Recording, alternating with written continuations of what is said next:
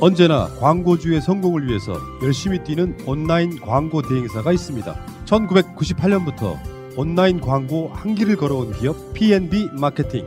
어렵고 힘든 시기 광고주가 원하는 매출 상승을 위해서 한 번 더 생각하고 고민하는 기업 피 같은 광고주의 돈을 알기에 P&B 마케팅은 광고주와의 상생, 상도가 회사의 철학입니다. 광고주가 잘 되는 회사가 좋은 광고 회사입니다. 우리 회사는 광고주님이 광고주님을 소개해 주실 때 가장 보람을 느낍니다.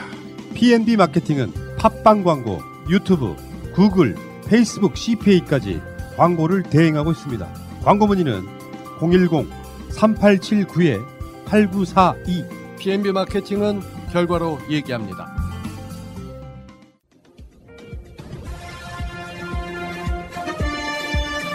꼭 알아야 할 어제의 뉴스.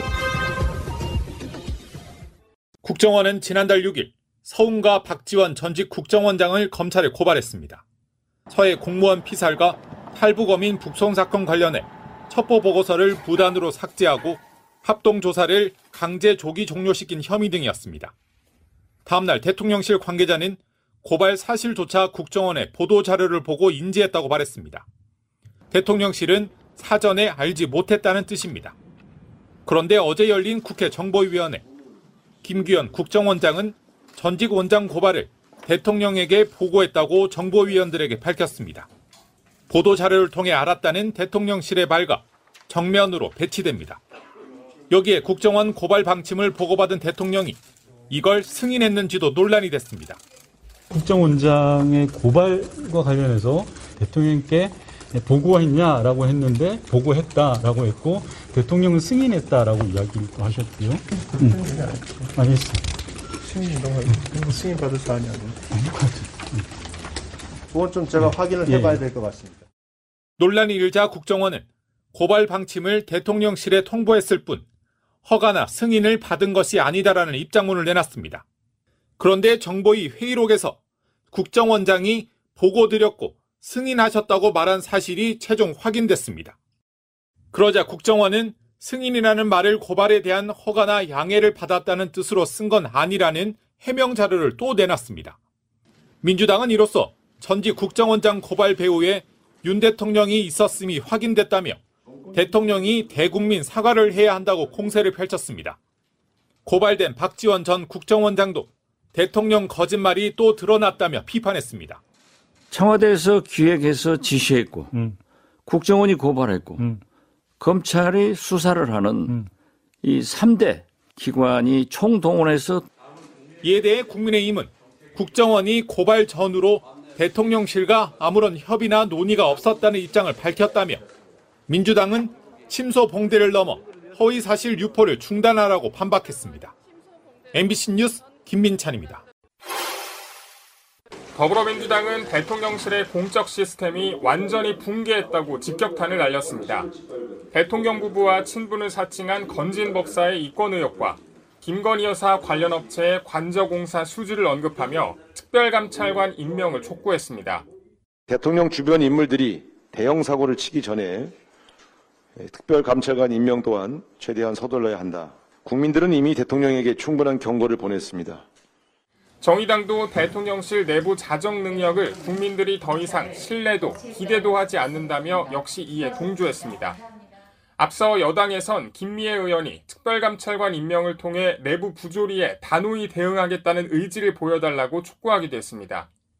대통령실은 특별감찰관이 국회에서 먼저 합의가 이뤄져야 하는 사안이라면서 구체적 임명 가능성에 대해선 말을 아끼고 있습니다. 특별감찰관 임명에 대한 정부의 공식 입장을 좀 듣고 싶습니다. 대통령께서 임, 임명을 하실 거고요. 근데 지금 안 하려고 하는 거잖아요. 왜 그러신 것 같습니까? 그분은 비교적 공약을 하신 거는 지키는 그러한 성품으로 국민의힘은 6일 지방선거 뒤 민주당과 협의해 특별감찰관 후보를 추천한다는 계획을 세웠지만 원구성 지연과 당 내용 속에서 진전은 없었습니다.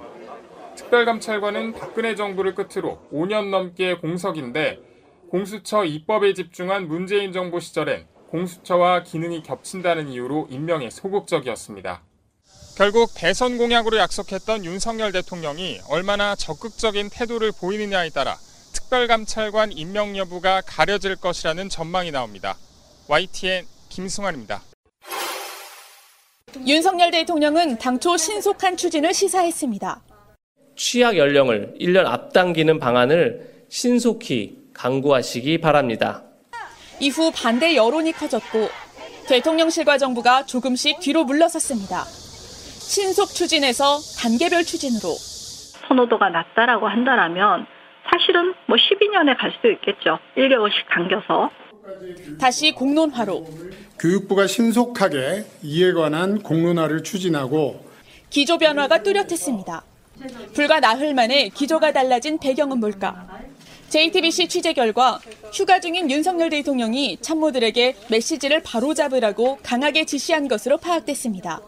취약 연령 하향은 아동 돌봄 통합의 한 방안으로 언급한 건데 잘못 부각됐다는 겁니다. 대통령실 관계자는 JTBC에 윤 대통령이 취약 연령 하향 추진과 관련해서 메시지가 잘못 전달되고 있고 혼선과 와전이 있다고 판단했다며 다시 메시지를 바로잡아야 한다는 필요성을 말했다고 전했습니다. 실제 윤 대통령의 지시가 내려온 직후 정책이 원점 재검토될 수 있다는 말까지 나왔습니다. 대통령실은 전날 브리핑에서 좋은 정책도 국민의 뜻을 거스르고 갈 수는 없다고 백지화 가능성을 시사했고 주무 장관은 아예 폐기 가능성까지 거론했습니다. 정말로 이 정책이 아니라고 한다라면 정책은 폐기될 수 있다고도 생각. 민주당은 대통령실과 교육부가 말을 바꾸고 발을 뺐지만 늦었다며 아니면 말고식으로 정책을 뒤엎은 무책임한 태도라고 비판했습니다. JTBC 최수현입니다. 야 3당 의원들이 감사원은 대통령의 국정 운영을 지원하는 기관이라고 발언한 최재해 감사원장 사퇴를 촉구하는 결의안을 국회에 제출했습니다. 더불어민주당 원내대표단과 법사위원, 시대전환 조정은 의원, 기본소득당 용해인 의원은 결의안에서 최 원장은 대통령 소속 기관이라는 형식 논리에 빠져 감사원의 직무상 독립성과 정치적 중립성을 규정한 헌법 질서를 근본적으로 흔들고 있다고 지적했습니다. 이어 최 원장이 전 정부의 국정 운영 전반에 대한 흠집 내기에 감사원을 내몬다며 사퇴를 촉구했습니다. 감사원이 문재인 정부의 차원전 정책 수립 과정에 대한 특별감사를 검토 중입니다. 감사원 관계자는 오늘 연합뉴스 TV와의 통화에서 올해 하반기 감사 계획에 탈원 전 특별감사를 포함할지 검토해 이달 말에 확정하겠다고 밝혔습니다. 감사원은 2020년 산업통상자원부와 과학기술정보통신부를 대상으로 탈원전과 에너지정책 수립 과정에 대한 감사를 진행했으며 지난해 3월 절차적 문제가 없다는 결론을 내놨습니다. 이에 따라 만약 하반기 특별감사가 확정된다면 채 2년이 안 돼 탈원전 감사가 다시 진행됩니다. 봉도사가 지금 저 외전 외전 나왔어요? 네. 어린 광자님의 제보입니다. 어, 외전 외전 나갔는데 봉도사가 새날을 언급했다고. 네. 그러니까 권순표 앵커가 어, 어. 저 새날이 뭔데요 그랬다고. 네. 권순표가 누구예요? 그러니까 권순종은 알아도 권순표는 처음 들어보는 아이고. MBC 외전이라는 그 제목도 처음 들어봐요. 아, 그렇죠. 진짜 처음 들어봐요. 어, 진짜 진짜. 처음. 예. 그럼 MBC가 뭐야? 마봉춘 씨 모릅니까? 아니, MBC 그 요즘에 보도 정말 잘해. 권순표 앵커도 괜찮은 사람이에요. 그분도 새날이 모를 리가 있겠어요? 그냥 한번 물어봐 주는 거지, 이상. 아이, 참. 공부를 위해서. 근데 저는 진짜로 권순표를 모릅니다. 아니, 아, 진짜 어떻게 해? 몰라요. 아니 근데 그게 뉴스의 외전 끝난 다음에 네. 외전의 외전이라고 MBC에서 유튜브 버전으로 또 인터뷰를 하나 유튜브 더 버전이 하거든요. 따로 있었다. 근데 괜찮아, MBC는 괜찮은데. 다른 방송이 그랬다면 바로 폭격했을 텐데. 친정. 아. 좌표 찍어드립니다. 저는 뭐 비꼬는 게 아니라 진짜 궁금해서 묻는 건데요. 권순표가 누구냐고. 왜 아무도 안 가르쳐 줘. 진짜 모르시는 분이 많네요. 다 모른다고 그러시네요. 아니, 권순표는 되게 유명한 기자 출신 지금 앵커예요. 음, 앵커. 자, 권순표, 지금 보고 계시죠, 1번? 한번 모셔야겠네요.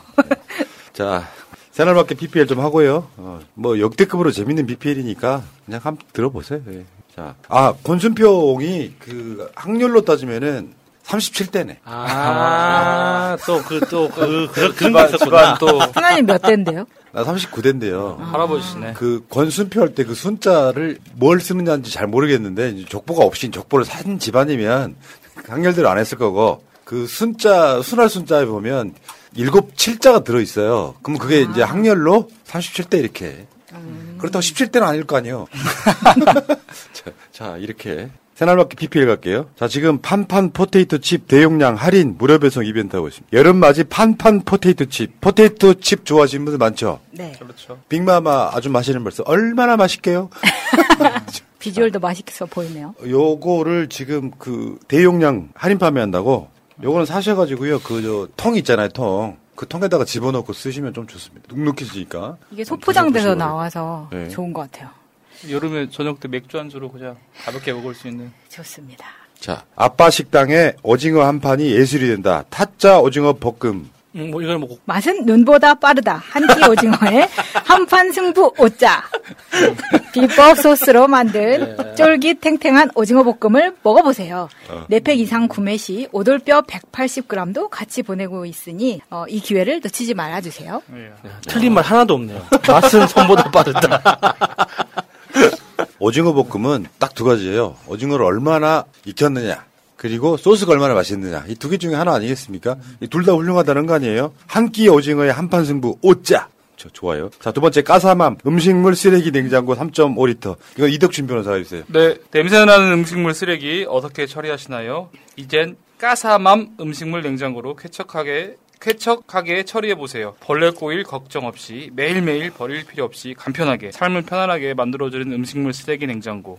이거 이거 음식물 쓰레기 버리기 불편하신 분들 이거 사놓고 여기다 버리면 좋을 것 같아요. 이전에 새날이 그 스튜디오가 없을 때 초창기 때 다른 무슨 그 지역에 있는 팟캐스트 방송하는 곳에 가서 스튜디오를 빌려 쓴 적이 있거든요. 거기 가면은 거기에 조그만 냉장고가 있는데 냉동실에 항상 이게 들어 있었어요. 음식물 쓰레기. 음스. 그걸 얼려 얼려 냄새 나니까. 아, 이게 냉장고가 생긴 거 아니에요. 세상 참 좋아졌다잉. 아 그렇네요. 어. 이 3.5리터면은 진짜 한 2인 가족 이상이 쓰기에는 딱 좋은 거죠. 음식물 쓰레기 냉장고. 야, 정말 세상 겁나게 좋아졌네. 우리 엄마 같은 분들이 보면 말세라고 할까?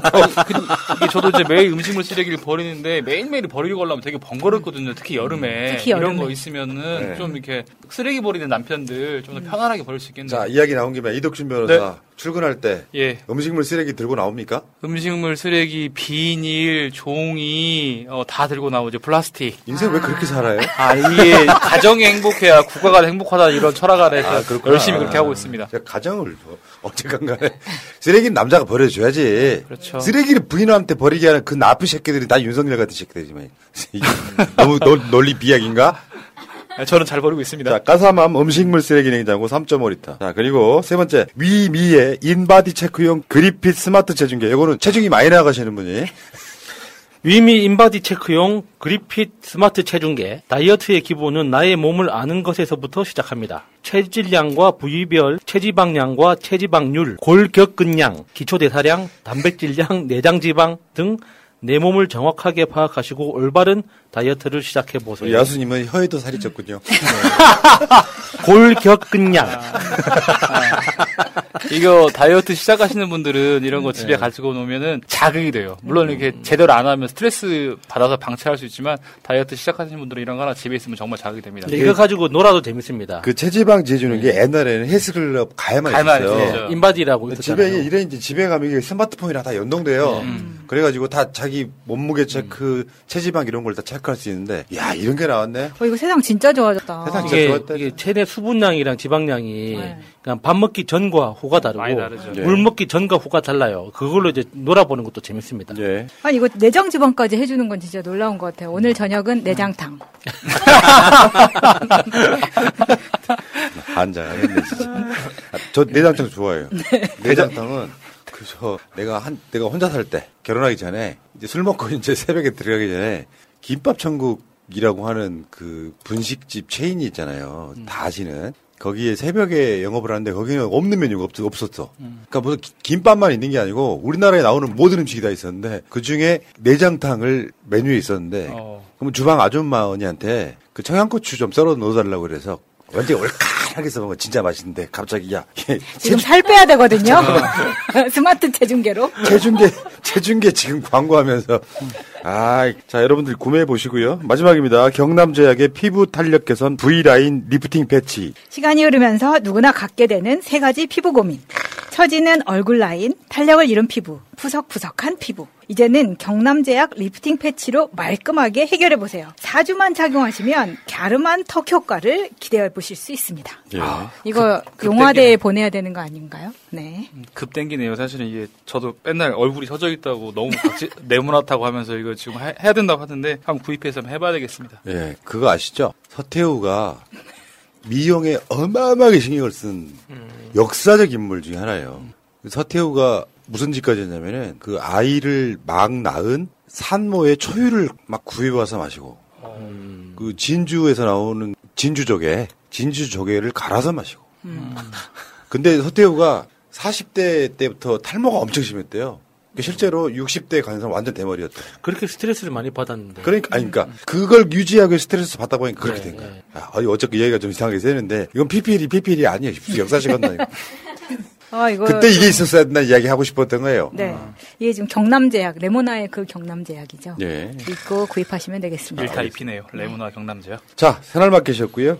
그리고 오늘 보도에도 나왔지만 여러분들이 그 이야기를 하나 해드릴게요. 조국 장관이 조국의 시간을 출간하고 나서 메디치 미디어라고 하는 그책 출판사 회사의 유튜브 채널에 감사의 댓글을 달아요. 조국이라고. 그러면 유튜브라는 게 자기가 다 채널이 사실이 있는 거잖아요. 계정만 있는 사람이 대부분이지만. 예, 예. 그래서 제가 그때 조국 장관 요 채널을 구독해 두시라 내가 말씀을 드렸는데 오늘 드디어 조국이라는 이름에다가 조국의 서재 이렇게 이제 이름을 달고 영상을 물론 뭐 기존에 나왔던 영상이긴 하지만 올리기 시작했어요. 조국의 서재. 이덕춘 변호사 TV와 경쟁, 좀 경쟁 채널이 생겼네요. 그때 이미 몇만 명 구독자가 그때 돌파를 했었거든요.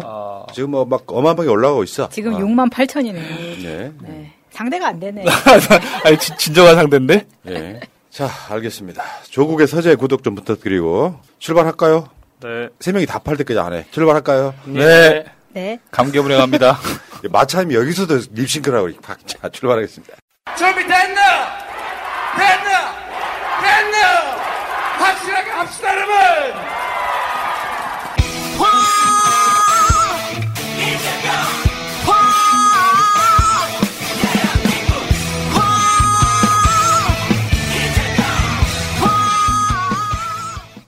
자, 방송 시작하겠습니다. 지금 제 앞에 세 분 나와 계십니다. 전주에서 올라오신 이덕춘 변호사 나와 있습니다. 네, 이덕춘 변호사입니다. 아, 조국 채널과 경쟁을 하게 된 이덕춘 변호사 TV를 운영하고 있습니다. 참 감개무량합니다. 어디다 드리세요? 아, 웃겨보려고 하는데 잘 안 되네요. 우리나라 검찰 권력의 최대 피해자이자 검찰 그렇죠. 개혁의 선두자였던 네. 조국 장관의 가고 비교를 하시려고 그래요, 지금? 저도 이 새날에서 푸나님과 함께 열심히 검찰 개혁을 위해서 노력했습니다. 지난 2년 동안. 알겠습니다. 네, 이덕춘 변호사 TV 구독 좀 해주세요. 음, 감사합니다. 예, 전주 날 씨는 어떻습니까? 지금 뭐 서울보다는 덜 더운 것 같은데요. 한 한낮에는 뭐 돌아다니기 힘든 정도로 더운 것 같습니다. 저번에 보도가 나와서 전주는 광주는 아니지만 광주가 전주 대구보다 더 덥다 뭐 이런 얘기 보도가 나와가지고 아, 그러니까 옛날에 습해요? 아, 습한 건 잘 모르겠는데 옛날에는 바람이 많이 불었던 것 같은데 요즘에는 바람이 많이 안 부는 것 같아요. 습한 건 잘 모르겠다고 하는 건 에어컨을 빵빵히 들고 있군요. 저. 아니 이제 밖에 잘 안 나가 있고 실내에만 있다 보니까 아, 알겠습니다. 알겠습니다. 예, 알겠습니다. 예, 전주에서 올라오셨고요. 자, 그리고 그 옆에는 그 옆에는 하면 이제 두 사람이 긴장하는데 좌동훈이냐 우상민이냐. 자, 야수님 나와 있습니다. 안녕하세요. 조국의 서재 구독자 야수입니다. 야, 센스 있어. 이덕춘 변호사 TV도 구독해주세요. 센스 있어. 응. 나는 우리 방송 나오거나 관련된 사람은 다 해요. 무려 지금 구독한 채널이 300개가 넘어. 물론 다 볼 시간 없지. 근데 내가 숫자 하나를 얹어준다는 의미에서 구독은 하고 있습니다. 그리고 알람 설정 안 해요. 그 알람을 내가 어떻게 다 감당하려고. 자, 그리고 그 옆에는, 어, 아직도 조국의 서재를 구독 안 한 마사님 나와 있습니다. 안녕하세요. 유튜브 채널이 없는 마차입니다. 어, 그러니까. 사실은 지금 새날 패밀리 채널이 마차님 채널이라고 보시면 돼요. 거, 거기는 저- 제가 전혀 관여를 안 하거든요. 새날 패밀리 채널. 새날 패밀리 채널 그렇게 열심히 올리면 뭐하냐. 조국에서 이제 시작하자마자 욕망인데. 이재명의 웹 자서전 올리다가 지금 실신에 있는 상태라서요. 아니, 어차피 조만간 그 시리즈는 계속 되게 돼 있어요. 네, 계속 될 겁니다. 네. 계속 업데이트 하겠습니다. 예, 댓글창에 문재인 정부의 능지청장이래요, 능지청. 감사합니다. 자, 아, 조국의 서재가 검색이 안 되는 이유가 있습니다, 여러분. 만든 지 얼마 안 됐기 때문에 그런 거예요. 채널 명을 바꾸고. 그 링크를 이따가 하나 걸어 드릴 테니까요. 거기 가서 구독 좀 하고 오시기 바랍니다. 조국의 서재라고 네, 하시면은 또 나옵니다. 조국의 서재라고 하면 나와요? 네. 어, 조국의 서재. 아, 이름도 참 잘 지으셔. 조국 TV 안 하시고 조국의 서재. 시간. 조국의 시간. 어. 네. 출발합시다. 잊지 않으셨죠? 하트를 꼭 눌러주세요. 오늘도 감사합니다. 어떤 언론이 그런 타이틀로 보도를 했어요. 윤석열의 무한루프 그래가지고 무슨 말이냐면은 윤석열 이슈는 계속 반복된다는 거야. 대선 때도 그랬거든요. 지금 똑같아. 윤석열의 무한루프는 이거야. 이준석, 김건희, 무속인, 윤석열, 무능, 이준석, 김건희, 무속인, 무능, 윤석열, 이준석, 김건희, 무속인, 무능. 우리가 다루는 게 다 여기 이 카테고리 안에 다 들어있어. 윤석열은 여기서 빠져나오질 못하네요. 그 무한루프가 프로그램이 계속 돌아가는 거 말하는 거잖아요. 계속 돌아가고 있어요. 저기에서 가장 고통받는 사람은 누굴까요? 윤석열이죠. 국민이죠. 저거 계속 보다 보니까 어느 순간 국민이 제일 고통받고 있겠죠. 이준석, 김건희, 무속인, 윤석열, 무능, 이준석, 김건희, 윤석열, 무능, 김건희, 이준석, 김건희, 무속인, 윤석열, 무능. 이게 순서가 바뀔 수 있는데 이게 계속 돌아가고 있어 지금. 헤어나오지를 못하는 거잖아요. 오늘 이슈도 다 그런 것들이 아닐까 싶어요. 이 카테고리 안에 다 들어있어. 쉬는 게 쉬는 게 아니라는. 오늘 이슈 중에 이재명 관련한 이야기 제외하고 나면 다 그 카테고리야. 자, 알겠습니다. 국회 후반기 첫 보건복지위원회 이제 국회가 열리는 측면이 이런 거거든요. 국회가 열리면 야당이 다수석인 경우라서 발언도 많아지고요. 더군다나 윤석열 지지율이 별로 낮다 보니까 야당의 공격 포인트, 특히 이제 뭐 국회가 열리거나 국정감사를 하면 야당의 시간이잖아요. 이게 국회가 열리고 보니까 재밌는 오등들이 많이 나와요. 김원희 의원이 한 말인데 질병청은 질병관람청, 정은경은 이순신, 백경란은 원기훈. 이게 딱 들어오잖아 머릿속에. 푸라님이 그 질병 구경청이라고 그랬잖아요. 그렇죠. 그러니까 관람청이라고 하니까 좀 고급져 보이긴 하네요. 아니 그 말도 했어. 질병관람청, 구경청 뭐 이렇게 음. 요- 요렇게 돼 이- 있다고 하면서 그 중에서 이제 질병 관람청이라고 얘기를 한 거죠. 근데 그 백경란 청장이 그 원균이라고 비유했을 때 저게 얼마나 모욕적인 표현인지 과연 이해했는지 궁금합니다. 그러니까 그 당시 임진왜란사를 어느 정도 공부한 사람이 저걸 이해하는 거거든요. 굉장히 모욕적인 표현이에요. 그때 그 원균이 이순신을 거의 모함을 해가지고 결국에 사형에 이르기까지 그 밀어붙였잖아요. 결국에는 이순신이 이룩한 모든 업적을 자기가 다 가로채고 결국에는 그게 다 없는 일로 만들려고 시도까지 했던 사람인데 그 원균이 7천량 해전에서 12척의 배 남기고 대패해가지고 그 이후에 이제 삼도수군 통제사가 이순신이 됐- 됐었잖아요. 근데 한 가지 좀 걱정되는 것은 원균이 후손들한테 잘못하면 요 소송당하지 않을까 이런 걱정이 그 좀 들기도 원, 하는데. 원 유철 의원이 그 원균이 후손, 후손 아, 아닙니까? 그래요? 지- 원균하고 원희철 사진 두 개 보면 똑같이 생겼습니다. 아니 근데 그건 이덕준 변호사가 걱정할 게 아닌 게 네, 네. 우리가 이완영 욕하면 전주희 씨들이 나서가지고 음. 뭐 뭐 그, 그건 아니, 뭐 아닐 거 아니에요. 그- 그런 얘기들이 좀 있어가지고. 을사오적 중에 권 씨도 있었어요. 그러면 그 을사오적 권중현이를 음. 욕하면 내가 고소합니까? 그 옛날에 그 배달 장군 후손들이 막 문제 삼고 하는 게 있었잖아요. 그래서 한번 근데 그런 거 아니에요. 백경란은 그냥 의사예요. 이 질병을 컨트롤할 어떤 전문성도 없는 사람이에요. 그냥 의사일 뿐이라고. 이 사람을 안철수 인맥이라고 하나 딱 집어넣어줬는데 이 자가 한참 문재인 정부가 방역 열심히 하고 있을 때 중국인 입국 금지 시켜라. 과학 방역해라 했던 자예요. 그게 이제 정은경 청장이 코로나라고 하는 외구와 열심히 싸우고 있는데 뒤에서 막 욕했던 자가 막상 그 자리에 올라가니까 아무것도 못하는 정말 기가 막힌 비유인 거지 이게. 근데 이게 백경란 입장에서는 좀 억울하기도 할 거예요. 그러니까는 대통령이 누가 되든지 간에 결국에는 질병 관련된 업무를 한다면 환자를 진단하고 그 진단 결과 나온 데이터를 바탕으로 판단을 내리는 거 아니겠습니까? 그럼 뭐 문재인 정부에서만 그렇게 하고 뭐 윤석열 정부에서는 다른 거 하겠어요? 근데 안철수가 문재인 정부는 정치 방역이다라고 딱 제목을 붙여버리니까 데이터를 바탕으로 판단했다고 이야기를 못 하는 거예요. 그러니까 원래는 똑같이 해야 되는 건데. 그 이제 백경란 청장도 이 국회에 왔으면 뭔가 새로운 걸 뭔가 이렇게 국민의 피부에 와닿는 걸 말을 하고 싶었을 텐데 결국 보면 기존에 그냥 뭐 했던 말 그대로밖에 하지 못하는 상황이어서 참 힘들었을 거라는 생각도 좀 듭니다. 예. 그래서 문재인 정부랑 윤석열 정부랑 방역이 다른 게 뭐냐 이렇게 하니까 백경란이 한 말이 전문가 자문위를 꾸린 것이다라고 아. 거짓말을 해요. 이야 대단히 다르네요. 그러니까 우리 백경란 누나가 보면 좀 이상해. 왜냐하면 전문가 자문위를 꾸린 거 예를 들면 그런 맥락이잖아요. 안철수도 그렇고 전문가들이 하는 방역, 전문가들의 말대로 하는 방역이 과학 방역이고 정치인들이 끼어드는 건 정치 방역이다 이렇게 이야기를 했지만 사실 거짓말인 이유가 문재인 정부가요. 문 대통령이 그때 당시에 정은경 청장이 전권 갖고 백신 접종 지휘하라 같은 이런 그러니까 정은경 자체가 전문가잖아요. 백경란이 전문가가 아니라는 건 정은경은 의사지만 우리나라 방역에 관련해서 문재인 정부 이전부터 훨씬 이전부터 십수년 동안 이것만 했던 의사예요. 그러니까 방역 전문가잖아. 이 사람한테 우리가 끼어들지 않을 테니까 알아서 해라라고 정권을 줬단 말이에요. 이미 얘들 기준에 의하면 과학 방역을 하고 있었던 거예요. 그러니까 스웨덴에서 그런 논란이 있었죠. 그러니까 초기에 그 코로나 초기에 우리는 과학적 철저하게 과학적 이론에 근거해서 방역을 하겠다. 그래서 이제 자연 그 감염 자연 방역 상태로 가겠다 해가지고 아무것도 조치를 안 했잖아요. 그래서 나중에는 이제 그 2021년 후반부에 이제 스웨덴 내에서 나왔던 반성의 목, 목소리가 과학 적인 판단과 정치적인 판단이 밸런스가 맞아야 했다. 스웨덴 방역은 그래서 실패했다. 이런 이런 이야기가 나왔었거든요. 그러니까 정치 방역, 과학 방역 이런 식으로 구분 짓는 것 자체가 굉장히 위험한 태도란 말이에요. 둘 다 밸런스가 맞아야죠. 어떻게 과학적인 판단만 가지고 밀어붙일 수가 있겠습니까? 반대도 마찬가지거든요. 두 가지 어떤 전문 영역에 있는 사람들이 모여서 사회적인 피해가 최소한이 되는 그 접점을 찾아내는 게 정책이죠. 그 이제 예를 들면 이 질병 구경청장이 국회에 나오기 전에 무슨 질문을 받을 것인지 충분히 예상을 하고 본인이 준비했을 텐데도 불구하고 결국 한다는 소리는 어, 전문가들의 의견을 들은 것이다. 근데 그게 결국은 문재인 정부에서 계속 했던 거잖아요. 그렇다고 치면 사실 과학 방역이라는 것이 정치적인 어떤 프레임이나 이데올로기에 불과하다는 것을 뻔히 알면서 그거를 인정하기 싫으니까 이제 그런 얘기를 한 것으로 보이고 근데 이제 윤석열 정부에서 계속 이렇게 뭔가 잘못이나 자기들이 잘못한 부분 관련해서는 반성을 안 하고 있는데 지금이라도 사실 과학 방역은 정치적인 프레임이었다. 우리도 어, 문재인 정부의 어떤 방역 정책을 이어서 제대로 하고 있다. 이런 얘기를 할 때 조금 뭔가 발전이 있지. 그렇지 않고 이렇게 계속 가다가는 항상 어, 윤석열 정부의 공직자들이 국회에 가면 할 말이 없을 겁니다 아마. 예. 사랑의 고모스님, 푸나님 경고. 이완용은 전주희 씨 아니고요. 우봉희 씨입니다. 고쳐주세요. 아, 어, 그렇군요. 그렇구나. 몰랐네. 이완용은 우봉희 씨고요. 잘못 말씀드렸고 정정하겠습니다. 그러면은 어, 우리 우리가 연상군 욕하면 전주희 씨들이 화를 내야 되냐? 이렇게 한방더 먹네요. 연상군 생각하고 이씨 이, 전주희 씨일 거 아니야. 그렇죠. 그건 확실하잖아. 그렇죠. 확실하죠. 아우 씨.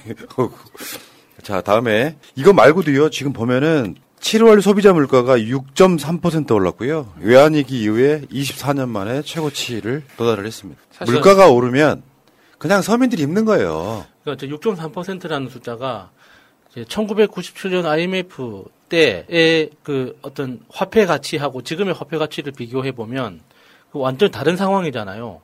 그러니까 숫자로는 6.3%라고 찍혀 있는 거지만 체감하는 건 10% 이상이죠. 굉장히 높은 물가 상승률을 지금 다 경험하고 있는 거잖아요. IMF의 최고치래요. 그러니까 우리가 사실 IMF라는 말 나오는 순간 국민적인 트라우마가 있잖아요. 아 외환위기 이후에 최고로 물가가 올랐어? 그러면 외환위기만큼 버거운 어떤 경제 상황이 만들어졌구나라고 하면 국민들 정말 트라우마에 힘들 텐데 이때 대통령을 뭐 하고 있나 딱 보면 휴가 가서 놀고 있죠. 이거 안 가고 놀고 있죠.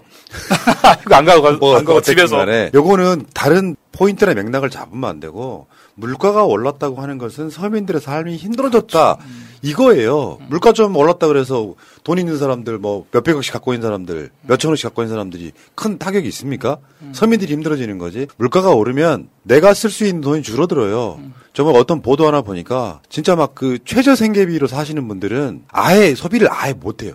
물가가 오른 것 때문에 집에서 만들어 먹지 하니 기본 식재료 값이 너무 올랐고 밖에 사 먹자니 음식값이 올랐어요. 그럼 하루에 세끼 먹어야 되는 사람이 하루에 두끼 먹어야 되고 한 끼 먹어야 되는 거예요. 이 타이밍에 윤석열이 이런 걸 돌보는 상황을 본 적은 없으시잖아요. 그렇죠. 요즘 그 길에 돌아다니면서 만 원으로 무엇을 먹을 수 있는지 찾아보면 정말 막막한 경우가 많아요. 요즘 5천 원짜리 김치찌개 찾아보기 힘듭니다. 보통 싸도 6천 원, 7천 원 이렇게 하죠. 김치찌개뿐만 아니라 식당 가면 기- 배추김치가 안 나와 예. 진짜로. 상추도 아예 안 나고요. 네. 근데 이제 물가가 오르면 더 힘들어지는 게 사실은 서민 생활에 직접적인 어떤 그런 것들만 물가가 주로 오르잖아요. 채소값 뭐 이렇다 보니까 서민들이 더 힘들어지는데 근데 엔겔 지수라는 게 결국은 수입이 낮은 사람들의 어떤 그, 그 지출 이 대부분 식료품 비일 텐데 음. 이런 식료값이 더 오르다 보니까 결국은 사회적인 약자들이 계속 어려워지는 상황에 처해 있는 것이죠. 그렇기 때문에 정부가 뭔가 대책을 세우고 뭔가 대안을 제시해야 되는데 사실 이렇게 물가가 오를 것이라는 것은 보통 올 뭐 4월, 5월경에 아니면 2, 3월경에 계속해서 그런 얘기를 했었거든요. 예를 들면 올 연말까지는 어, 소비자 물가 지수가 한 6, 7% 오를 것이다. 대책을 세워야 된다. 이런 얘기를 계속 했음에도 불구하고 그 시기가 벌써 7, 8월 달에 벌써 물가가 6% 오르는 일이 벌어졌으니까 결국은 윤석열 정부에서 세계적인 경제 상황이나 이런 거를 충분히 예상하지 못했을 수도 있고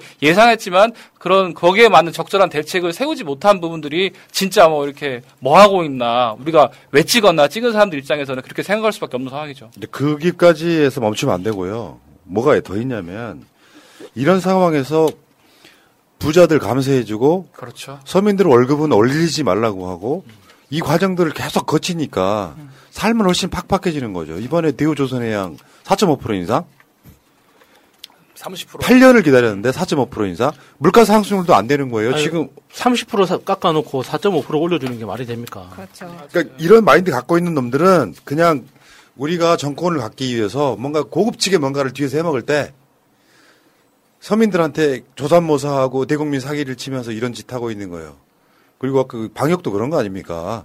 어떤 기본적으로 크게 달라질 것도 없어. 오히려 문재인 정부보다 훨씬 못해. 싹 치워! 코로나 끝났으니까. 이제 부랴부랴 뭔가 다시 하고 있잖아요. 이런 것들이 대한민국에서 과학 방역을 외쳤던 세력들이다. 결혼 기념일이라고 남편이 꽃을 사왔더라고. 아, 행복하겠다, 언니. 차라리 돈으로 주지. 먹을 수도 없고, 나중에 버리기도 힘들고 말이야. 그러나 마음을 전할 때 꽃보다 좋은 것은 없습니다. 인생에 있어서 돈이 전부는 아닙니다. 꽃은 기쁨과 슬픔을 함께합니다. 새가 날아든다와 연대하는 전국 꽃배달 자미원 꽃집. 010-3608-7576 여보, 고마워. 오늘 박홍근 원내대표가 한 말이 기가 막힌 wording이 나왔습니다. 용궁에서 대체 무슨 일이? 비린내 진동 관저 의혹 공수처 수사 촉구. 용궁은 용산 대통령실을 용궁. 비유하는 말이고 용궁이니까 당연히 물고기들이 많아서 비린내가 진동할 거 아니야. 이런 wording은 내가 봤을 때 박홍근 원내대표가 새벽 3시까지 연구한 거야. 용궁에서 대체 무슨 일이 사실 그 wording이 되게 중요한 게 새벽 3시까지 연구하시다고 하는데 저는 날 세워서 연, 연구를 했을 것 같고요. 저게 설명이 필요 없는 얘기잖아요. 정말로 대통령실에서 어, 비린내가 진동한다는 말은 대통령실에서 비리의 악취가 퍼지고 있고 그런 것들을 정말 피부에 와닿게 어, 워딩을 해줘서 너무 좋고 사실 정치인이라는 게 여러 가지 대안도 좋고 설명도 좋고 다 좋은데 그거보다도 더 중요한 것은 어떤 메시지를 한 번에 던질 것이냐 이런 게 되게 중요하거든요. 그래서 정치인이 구력이 쌓이면 쌓일수록 그런 메시지도 되게 국민의 가슴 속에 와닿게 쳐주고 찔러줘야 되는데 박흥호 원내대표가 한 건 한 것 같습니다 제대로. 그러니까 요번에 그 관저 관련한 그 수의 계약 그, 그 업체 관련해서 그 진짜 이 대통령실을 장악하고 있는 실제 권력자가 누구냐 하는 것에 대해서 우리 다시 한번 짐작, 확신, 의심하게 되는 거 아닙니까? 그러니까 윤석열이 진짜 대통령이냐? 왜 윤- 윤석열이 대통령인데 성형외과 의사가 주치의가 되고? 왜 항상 뭐 비리 관련해서 누구 친인 친인척이 관련됐다, 뭐 지인이 관련됐다 그러면 윤석열 지인이 아니라 항상 왜 김건희의 지인이냐고 희한하군 자 희한하잖아요. 봅시다 그 이야기를 한번 해봅시다 일단은 뭐 다 아시겠지만 12억 들어가는 윤석열 관저 인테리어를 코바나 관련 업체가 한다 이게 처음이 아니고 대통령실 칸, 칸, 간유리, 간유리. 간유리 공사는 또, 어, 듣보잡인 회사 하나가 딱 등장해가지고, 다누림? 다누림 아니요. 다노림. 다누림? 해가지고 뭔가 사적으로 뭔가를 하고 있어요. 규정에도 안 맞아. 근데 같은 법이 있는데 수의계약 금액의 규모가 있고, 근데 거기에 법이 허용해준 또 다른 게 있잖아요. 비상 상황일 경우에는 수의계약 할 수 있다. 이거를 아주 꼼꼼하게 잘 이용해 먹고 있다는 거죠. 그래서 이- 이게 윤대 그러니까 윤석열 집에 인테리어라면 상관이 없어요. 내가 사업을 맡기는데 대통령실이나 대통령 관저는 김건희 개인 집이 아니잖아요. 그렇죠. 개인 집이 아닌데 나라의 재산인데 이거를 아는 사람한테 맡긴 정황이잖아요. 예. 이- 이거 자체가 비리 구조인 거예요. 사실 이게 이제 그 공사를 하게 되면 대통령 관저 공사를 하게 되면 경호처나 뭐 행안부나 이런데 어떤 공직자들이 이런 업무를 처리를 할 텐데 공교롭게도 낙찰을 받은 데가 코바나 컨텐츠에 후원을 했던 회사라는 거잖아요. 그렇다고 보면 누군가의 개입이 있었다는 추정이 가능을 하고 추정이 추정을 하는데 그러면은 공무원들한테 무슨 얘기를 했겠죠. 예를 들면 뭐, 어, 어떤 업체로 해라, 어, 또 뭐가 했으면 좋겠다, 이런 얘기를 했을 텐데, 이런 것들이 결국은, 어, 박홍근 원내대표도 어, 공수처에서 수사를 하라고 얘기를 했지만, 그것이 뭐, 어, 공무집행 방해나 아니면, 그렇게 하고 나서 뒤를, 보- 뒤로 돈을 받았다면 특가법상 알선 수재나 이런 것들 관련해서 공수처에서 즉시 수사할 필요가 있겠다는 생각을 합니다. 이게 그럼 변호사님한테 물어보고 싶은 게 이게 이 사람들은 이미 김건희한테 협찬한 사람들이잖아요. 이 사람들한테 이걸 다시 뭔가 다른 방식으로 돌려줬다면 뇌물죄도 성립하는 거 아니에요? 근데 이 공무원이 아니니까 뭐 뇌물죄는 안 될 것 같고요. 지금 아니, 그러니까 포괄적으로 하면 난 가능할 것 같은데 왜냐하면 공무원의 부인이었기 때문에. 제3자 뇌물. 어. 뭐, 뭐, 이게 지금 걔 업체가 김건희 여사한테 돈을 줬다는 말씀인가요? 아니면 김건희가 업체에 돈을 줬다는 말씀이신가요? 아니 그러니까 김건희가 중앙지검장이나 검찰총장 부인일 때 하던 전시회에 이 회사들이 협찬을 해주고 나중에 대, 통령이 된 뒤에 이런 식으로 갚았다면 뇌물죄가 성립이 되냐고. 뭐 그럴 사전 사전에 뇌물 준 정도로 해가지고 뭐 성립될 수도 있을 가능성이 있죠. 그러니까 윤석열식 수사를 하면 이거 100% 예. 유죄 확정입니다. 아니 그리고 사실 이렇게 그 대통령 여사와 관련된 업체들이 이런 공사에 연결이 돼 있다고 하면 검찰이건 아니면 공수처건 적극적으로 빨리빨리 반응을 보여야 되는데 계속 그냥 언론만 그냥 이런 일이 있다더라 있다더라 하고 멘트만 하고 말아버리니까 사실 국민들 입장에서는 지금 상황이 어떻게 돌아가는 거지? 그냥 이거 그냥 말만 나오고 마는 건가? 뭐 그래서 아니 이거 나라가 이렇게 굴러가도 되나? 이런 분위기가 조장이 돼 버리니까 그런 것이 네. 더큰 데미지인 것 같아요. 방금 그 이덕춘 변호사의 마음속에 진짜 대통령이 누군지 나왔습니다. 대통령 여사라고 하셨어요. 아이고 방송에 너무 집중하고 계신데. 자 여기서 보면 코바나 관련 그 회사가 초고속 낙찰을 받는데 관저공사를 따내는데 2시간 49분 걸렸다는 거예요. 관련 회사가 실명이 어, 나왔기 때문에 실제 어, 어. 이름이 히림이라는 건설 업체입니다. 히릿 이런 거야? 네, 히림. 그리고 여기가 저는 이 12억이라는 게 대통령 관저가 지금 외교부 장관, 그러니까 외교부 거기 공, 공간을 쓰고 있는 거잖아요.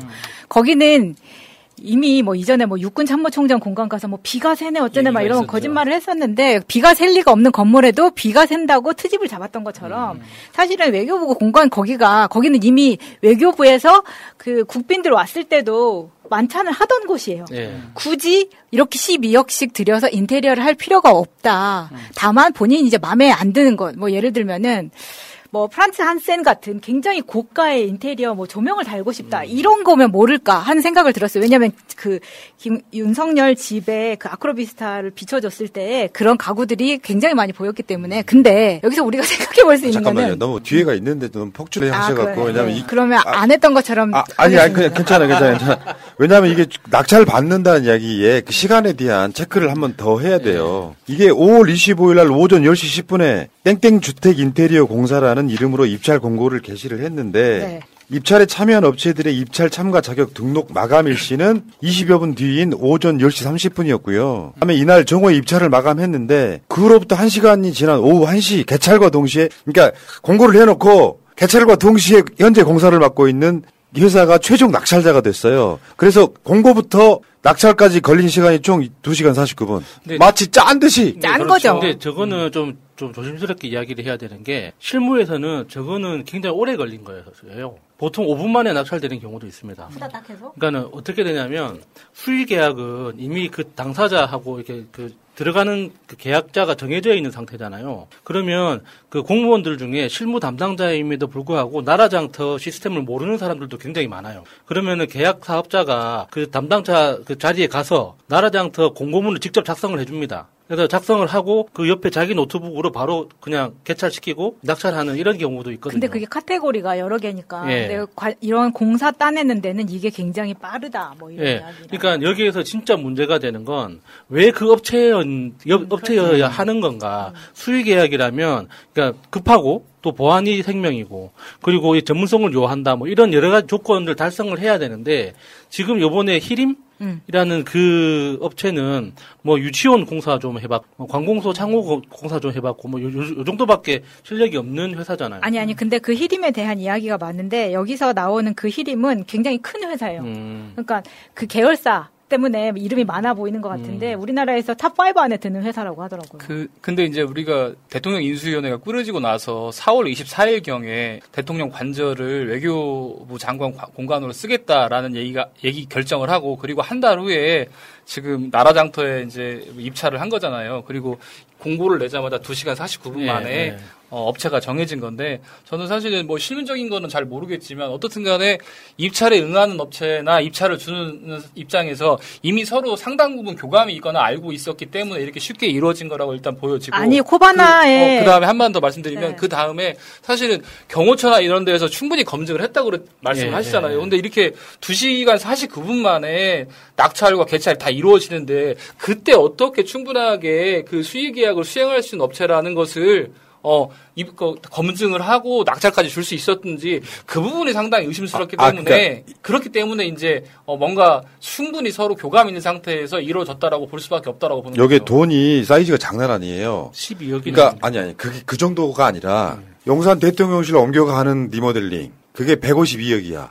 총 이거 옮기는 것 때문에 대통령실하고 관저 옮기는 것 때문에 총 예산이 통과된 게 496억이에요. 그렇죠. 그러니까 496억 중에서 152억을 제외하고 나면 외교부 공간 뺏어갖고 리모델링 하는데 들어가는 비용이에요. 몇백억 대라고. 그러니까 지금 이번에 이 회사를 포함해 가지고 수도 없이 많은 회사들이 거기에 달려들어서 뭔가를 빼먹은 거예요. 그 최소한 이게 496억 마이너스 152억 정도 되면 380억 정도의 돈이 지금 눈먼 돈이 있었던 거라고 저는 일단 보는 거고요. 그러니까 이, 이 중에서 그러니까 이 히림이라고 하는 곳이 가져간 돈은 그렇게 많은 돈이 아닐 정도로 나머지가 난 더 궁금해지기 시작했어요. 더기다가 공사 금액이 수익계약 요건도 아니고 시- 수익계약 요건이 5억 이하인가 뭐 그럴 거거든요. 12억 2천 400만 원을 지금 이 회사한테 줬으면 다른 회사들한테는 얼마를 줬을까가 일단 이 관심사가 되는 거고요. 뭐 어제도 알려드렸지만 그 각종 전시회 요런 뭐 이거 저는 이거 발음을 못해요. 저 프랑스 좀 아시는 분 좀 읽어줘요. 아니, 뭐라고 읽어야 돼? 르 꼬르비지에. 어, 난 이게 잘 안 되더라고. 르 꼬르 비지에 이렇게 네. 읽어지더라고. 다음 자코메티 그냥. 자코메티. 네. 전 여기 밑에 나오는 회사들 중에 어떤 식으로 숨겨져 있는지 김건희랑 진짜 연관이 있는 회사가 얼마나 더 되는지가 파보면 아마 비린내가 진동할 것이다. 음. 그리고 그 아까 그, 그 밑에 있던 그 히림 관련해서도요. 히림 자체가 그 여기 여기 협찬 업체 두 번째 있잖아요. LG OLED TV 다음에. 근데 그 당시에 윤석열이 대통령이 되고 나서 이 히림이라고 하는 회사가 주가가 연일 상한가 치고 막 그랬어요. 이미 다 알고 있었던 거지. 그러니까 대통령 되기 전에도 이건 어. 2021년부터 히림이 30% 연일 상한가를 칩니다. 그 이후에 두 배도 올라요, 지금. 지금 상황이 두 배까지 올라와 있는 상황인데 이게 이때도 보도 내용에서는 코바나 컨텐츠에 세 번 정도 협찬한 회사다. 이렇게 나왔거든요. 그리고 거기다가 하나 더. 여기 이것을 리모델링 하면서 이 회사 공사 지역이 세종시라고 기재를 했단 말이에요. 음. 이게 단순 실수일까요? 절대 단순 실수 아니라고 생각합니다. 당연히 단순 실수가 아닌 게 계속 아까도 말씀드렸는데 4월 24일 날 아까도 뭐 육군 참모총장 공관 뭐 외교, 외교부 장관 공관 이런 논란이 전 국민적인 관심이 있었었고 그렇게 되면서 이제 외교부 장관 공관으로 대통령 관저가 정해졌는데 전 국민이 다 알고 있는 사실인데 이거를 어부라는 공무원이 이 대통령의 새로운 관저를 세종시에 있는 주택이라고 올린다는 것은 사실은 바보가 아닌 이상 할 수 없는 것이죠. 근데 우리 공무원 바보가 공무원 아니잖아요. 그렇다고 보면 결국은 고의적으로 알고서 숨겼다라고밖에 볼 수 없을 것 같은데 그러면 과연 왜 이렇게 했을까라는 의심을 할 수밖에 없는데 제가 보기에는 사실 봉사를 수주하는 이 업체나 이런 것들을 감추기 위한 하나의 방편이 아니었나라고 조심스럽게 추측할 수밖에 없는 거죠. 그러니까 그 담당 공무원, 그러니까 나라장터에 그 공고문을 올렸던 나- 공무원이 엄청 많은 압박을 받고 그 압박이 어디에서 내려온 압박인지에 대해서 저- 정확히 이해한 상태에서 올린 거죠. 그러니까 나라장터 그 웹사이트의 인터페이스를 아는 사람이라면은 그냥 이게 저런 실수가 불가능하다는 걸 알 거예요. 그러니까 여러 가지 절차를 통해서 그러니까 인터페이스가 굉장히 다양하고 촘촘하게 만들어져 있는데 저런 중요한 공사 지역 위치 자체에 대해서 중요한 정보를 이게 틀렸다는 건 말이 안 되는 거거든요. 그러니까 숨기려고 했던 어떤 의도가 보이잖아요. 네. 이것도 비리라는 걸 알고 있는 거예요. 이거 하나만 들킨 거야. 내가 장담하건데 10건 이상 나옵니다. 요거는 단순한 실수라고 해명한 것 자체가 숨기고자 했던 의도. 아니, 우리가 보통 일반적으로 수도 없이 많은 업무를 하다 보면 정말 사소한 것 실수할 수 있거든요. 이렇게 중요한 것을 세종시라고 숨기, 이렇게 허위 기재했다고 하는 것 자체. 이것만으로도 저는 수사 대상이라고 일단 보는데, 아까 그 인테리어 얘기 좀더 해보자고요. 네. 왜냐하면 왜 내가 이걸 중요하게 보냐면 원래 보도에는 대통령실이 윤석열이 아크로비스타 나와서 관저로 입주하는 게 7월 중일 것이다라고 보도가 이미 나왔어요. 나는 7월달이 지나도록 왜 이게 옮기는 옮겼다는 뉴스가 없지라고 생각을 했었거든요.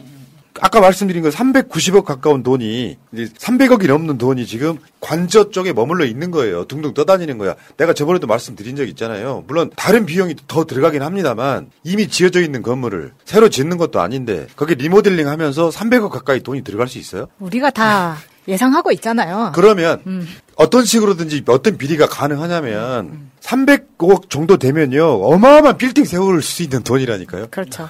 근데 그, 그 사이에 왜 입주가 늦어지느냐를 생각해보니까 이런 식으로 짬짬이 짬짬 짬짬이로 나눠 먹어버리는데 시- 걸리는 시간이라고 저는 봐요. 그리고 또 꼭 관저만 리모델링을 했을까요? 우리가 이런 생각도 한번 해봐야 된다고 생각합니다. 그- 아크로스타?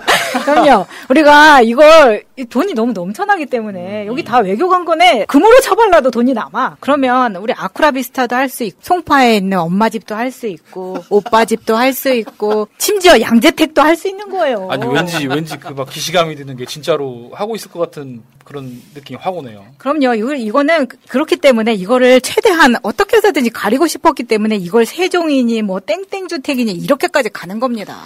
아니 그 멀쩡한 청와대 놔두고 나와가지고 난 이 자체로도 난 탄핵감이라고 보는 거야. 이, 지금 이 상황에 저번에 다누림, 지금 희림 이렇게 나오고 있는데다가 석연치가 않고 자기 주위 사람들한테 국민의 세금을 그냥 펑펑 나눠주는 느낌이잖아요. 이 자체로 탄핵감이에요. 이 산 하나만 갖고도. 이게 국고 손실죄라고 하는 굉장히 무서운 죄가 있잖아요. 왠지 그런 느낌이 많이 나지 않습니까? 예전에 그 뭐 국정원장이 이명박한테 현금으로 아니 이명박이 아니구나 박근혜한테 박근혜. 현금으로 얼마 갖다 바쳤다 그거 가지고 국고 손실죄로 엄청나게 큰 처벌을 받았었는데 국정원 특활비 가지고 예. 뭐 주면서 그런 처벌을 예. 받았었죠. 그러니까 이게 여러모로 너무 나쁜 상상을 하게 만들어요. 그 검찰총장 시절에 그 총무 그 역할을 했던 사람이 지금 청와 청와대 대통령실 정무비서 비서관으로 들어가 있잖아요. 똑같이 정무비서. 그러니까 그 사람이 그 현금으로 이렇게 이렇게 작업하는데 굉장히 뭐 능숙한 사람이다 이런 이야기도 있잖아요. 그래서 윤석열이 지방에 방문할 때 윤석열 혼자 가면은 아무도 안 따라갔지만 그 비서관이 따라가면은 다들 모였다. 왜냐 잔치 잔치 잔치가 벌어지니까. 그러니까 그런 것까지 생각하면은 이 지금 대통령실을 중심으로 돈이 어떻게 움직이고 있는가 너무 의심이 되는 거예요. 어제 보도에 그런 얘기가 나왔었죠. 김건희가 주무르고 있어서 공무원들이 손을 못 댄다. 김건희가 주무르고 있다는 거예요. 이 이- 사실은 김건희는 여기서 손을 떼야 되거든요.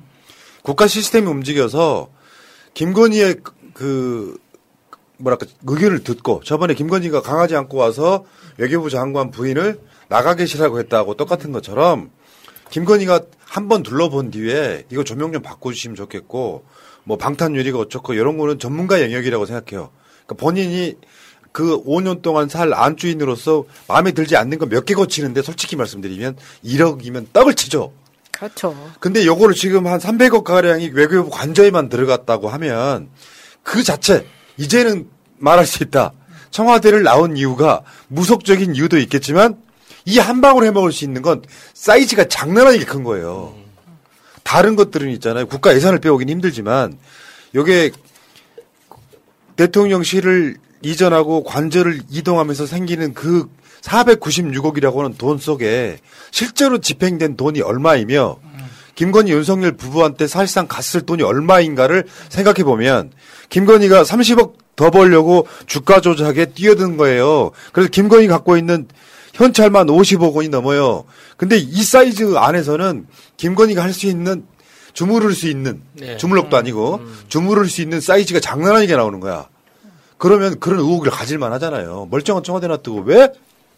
나는 이 지점이 굉장히 좀 이상해 보인다 생각이 들 정도로. 사실 그런 의혹을 가질 수, 가질 수 있기 때문에 대통령실에서는 사실 관여한 업체들을 공개를 해야 된다고 봅니다. 그런데 대통령실에서 어떤 업체가 관저공사에 참여했는지 보안상 이유로 공개할 수 없다 이렇게 밝히고 있는데 저는 업체는 공개해도 보안상에 아무런 문제가 없다고 생각합니다. 다만 공사에 참여한 업체들이 어떤 설계 도면으로 어떤 구조로 만들었고 이런 거야 보안상의 이유로 공개할 수 없다고 하지만 아 누가 가서 일을 하고 누가 가서 어, 어떤 공사를 하고 이런 것이 어떻게 보안상의 이유로 공개가 되지 않는 것인지 상당히 의심스럽고 만약에 그렇다고 하더라도 의심을 사고 있는 부분 관련해서는 충분히 해명을 해야 된다. 음. 그래야 여기서 멈추는 것이지 그냥 무조건 문제가 되게 되면 다 보안상의 이유다. 보안상의 이유로 말할 수 없다. 이렇게 하는 것은 계속 의혹만 증폭시킬 것이라고 봅니다. 네, 근데 지금 진짜 문제는 이 정도 되면은 감사원이 감사를 해야 되잖아요. 근데 이미 최재의 감사원장이 국정을 지금 어, 대통령의 지원 기관이기 때문에 감사원이 대통령을 지원하는 심지어 국민의힘 법사위원장도 깜짝 놀란 이 발언 때문에 물론 이 사- 현재 상황까지는 우리 속이 터지지만 감사원마저도 감사를 돌입하지 못한다면 감사원 존재할 이유가 없겠죠. 지금 우리나라 감사원은 thank you agency죠. 감사를 하고 있는 게 아니잖아요. 진짜 그 thank you를 하고 있는 거죠. 대통령님 감사원장 시켜주셔서 감사합니다 하고 있는 거. 아 감사 그 thank you 그 감사는 문 대통령한테 해야지. 아, 그런 건가요? 문 대통령이 임명했잖아. 난 문 대통령의 큰 그림을 봐요. 무능한 것들 임명해가지고 윤석열한테 해가 되게 하기 위해서. 아 빅엿을 예를 매기는 게 아닐까. 어. 할 말이 없습니다. 자 문재인 정부 때는 어땠을까요? 문 대통령 부부의 관저 어떻게 변했나 당시 보도를 한번 보겠습니다. 기존 과거는 그대로 벽지 도면만 새롭게 대통령 내의 옷가지 책 애장품 등만 옮기고 청와대 관계자의 말은 본인들의 계약직 기간이라고 생각하시더라 이거예요. 벽지 도배만 했는데 계약직이니까 이게 뭐 얼마나 들어갔겠어요. 많이 들어가 봐야 1, 200 들어갔을 거예요. 벽지만 발랐다면. 아니 세상에 외교부 관절을 뺏어가지고 사실상 거기에 들어가는 돈이 300억 정도가 들어가는 거라면 대체 그 안에서 무슨 일이 있는 거냐. 그러니까 아크로비스타보다 훨씬 넓은 데로 들어가는 거잖아요. 그냥 그리고 자기가 5년 이상 뭐 살 것도 아니잖아요. 거기에 300억씩이나 썼다는 데는 국민이 충분히 화를 낼 수 있는 사유가 있는 겁니다. 그 문재인 대통령 그 아까 그 보도에 따르면 관저로 이송했을 때 모습이 보여요. 사실 용달차 한두 대 정도 불러가지고 꼭 필요한 거 옷까지 책 기존에 쓰던 필수, 필수품 정도 가지고 청와대에 들어갔을 것으로 보이고 왜냐면 이쪽은- 가구를 옮길 게 아니기 때문에. 그렇죠. 어. 사실 그렇게 보이고 이쪽은 지금 수백억 들여가지고 뭔가 이 새로운 집을 대저택을 짓는 것 같은 그 기분이 들어서 임기 끝나고 다시 뭘 떼올 수 있는 것도 아니거든요. 그거는 국고에 들어가는 거지. 그렇 그렇다고 떼올 줄 보니까 알아? 너무 순진한 거 아니야 지금? 아니 그러다 보니까 조명을 예를 들어서 굳이 비싼 거를 하지 않고 대충 붙인 다음에 이 가격으로 남겨 먹을 수 있다 이런 생각을 하, 게 만드는 거예요. 그렇죠. 그거는 그쪽 그 현장에서 일해본 사람이라면 누구든지 상상 가능한 거잖아요. 그냥 견적 뽑을 때는 천만 원짜리로 뽑아놓고 실제 제품에는 10만 원짜리 붙여놓고 나머지는 현금으로 돌려받으면은 그 누가 뭐라고 하겠습니까? 우리 집 리모델링 할 수 있는 네. 거예요. 그러니까 뭐, 같아, 왠지. 뭐 이번에 그 저 대통령 실 리모델링에 뭐 자기 관련 한 업체라고 할 수는 없겠지만 뭔가 냄새가 나는 단우림이 들어가고 히림이 들어가고 사실상 500억에 가까운 돈을 누군가에 의해서 나눠먹게 하고 있는 느낌? 그러니까 코, 어. 코바나 컨텐츠에 그러니까는 히림의 대답도 재밌잖아요. 그러니까 공사 대금을 코바나 컨텐츠로부터 받았는데 그게 고마워서 협찬하지는 않았지만 이름만 올려줬다는 거예요. 감사의 의미로. 근데 사실 이 비즈니스를 해보신 분들은 다 알겠지만 세상에 감사의 뜻으로 아무런 돈, 돈 한 푼 안 됐는데 그냥 거- 감사의 의미로 이름 올려주는 게 어디 있습니까? 그러면 그 돈을 어떻게 받았을까요? 근데 이거는 히림은 좀더좀 조사를 해봐야 되는 게 히림이 이미 이전에 우리가 그 건진법사나 연 해우 스님 이야기 나왔을 때 연민복지재단 출연 이야기가 나왔어요. 그렇죠. 히림도 여기에 출연을 한 업체입니다. 뭔가 냄새가 나죠. 네. 사실, 그래서 이제 코바나 컨텐트 직원이 왜 대통령실에 들어가고 이런 일이 벌어지는지 뭔 사업적인 커넥션이 있지 않은지 이런 의심을 지울 수가 없어요. 지금. 네. 계속 반복되는 아까 무한 루프. 어, 무한 루프. 어, 주문처럼. 근데 여러분들요, 이 비슷한 사례가 세계적으로 있어요. 지금 사임한 사람 있죠, 영국의 총리. 보리수 보리스 존슨. 보리스 존슨, 여기 4대별 관저 공사 비리고. 이거 지금 우리나라랑 똑같습니다. 완전 똑같아. 안에 인테리어를 하는데 비리 비용을 많이 쓴 거예요. 그러다 보니까 이 비용은 또 누가 이 처리를 했느냐? 조, 보리스 존슨의 와이프. 요게 그 와이프가 여자친구 아니에요? 애인 거기 아니? 결혼했어요. 어, 애 결혼했어요? 네. 그러니까 이게 지금 이 의혹이 나왔던 게 이 작년 4월 달이고요. 그 후에 존슨은 사임을 하게 돼요. 그렇죠. 올해 초에 했으니까 그 뭐 비슷합니다. 이렇게 비슷하게 가겠죠. 그러게 난 그렇게 보이네. 이상한 병행 이론이 있네. 참 그. 김건희 사진 한번 볼게요. 이게 김건희라고 하는 사람은 우리가 이렇게 계속 거론을 해보고 느끼는 건데 상상을 초월하는 마인드의 소유자 같아요. 사람 자체가 예를 들면 내가 성공을 하기 위해서 뭐 한다 이런 게 아니라 그 욕심이 끝이 없으면 언젠가는 탈이 나게 돼 있는데 취임하자마자 탈이 나고 있다고 봐요. 이 정도 상황이 되면. 이제 그 저 사진 좀, 좀 전에 그 사진에서 화제가 되고 있는 건 우리 김건희 씨 손인데 손이요, 손. 저손 때문에 그냥 장갑을 끼고 다닌다 뭐 이런 또 이야기가 있는 거예요. 아니 뭐 이제 그 성형외과 주치의가 얼굴 땡기는 거 전문이기 때문에 제가 어, 안면 거상술 거기 엄청 뒤져봤거든요. 저는 이거 어. 그 주치의 끝나시면은 저도 가려고 합니다. 그 너무 태권도. 그 태권도 할아버지가 그 김명신 씨 처음 봤을 때 남상이라고 했잖아요. 네. 그 남상이 얼굴이 아니라 저 손을 보고 말한 거 아닐까. 굉장히 강인한 느낌의 손이 손이잖아요. 굉장히 인상적이죠. 자, 저기 이제 어쨌든 간에 이게 오늘 주제는 아니니까 김건희 관련해서 아무튼 또 하나의 비리가 터진 겁니다. 여러분들 시간이 지나고 한 1, 2년 지나고 나면 그때 그 비하인드가 더 어마어마하게 나올 거예요. 기다리십시오. 킵! 자, 이 관련해 갖고 또 김건희랑 연관이 있는 게 건진법사 의혹이죠. 건진법사 의혹에 대통령실이 한 말이 이거예요. 강제 조사는 불가하고 참고인 조사는 가능하다. 이게 뭔 말일까요? 그러니까 진짜 저는 이 카- 참고인 조사는 가능하다는 말 자체가 대통령실에 지금 검사들이 다 들어가 있잖아요. 검사들이 진짜 가이드라인 줬다라고 생각합니다. 이전에 노무현 대통령이나 무- 심지어 문재인 대통령이 참 이런 시- 나왔으면 어떻게 했을까요? 당장 압수수색했지. 참고인 조사만 하라고 이런 말을 했겠습니까? 거기다가 재밌는 건 그 저를 의혹의 당사자를 알고 있잖아요. 건진법사라고 지금 특정돼서 알고 있지 않습니까? 그러면은 이런 말이 나오기 전에 사전에 조치를 했어야지. 그러면 건진법사 자체는 못 건드리고 있다는 뜻이잖아요. 그러면 왜 못 건드리겠습니까? 건진법사는 누구의 지인이길래? 그러니까 지금 지금 어떤 건진법사하고 윤석열 부부하고의 관계는 과거하고 조금 달라졌겠지만 기본적으로 누구의 지인이라는 거 우리가 다 알잖아요.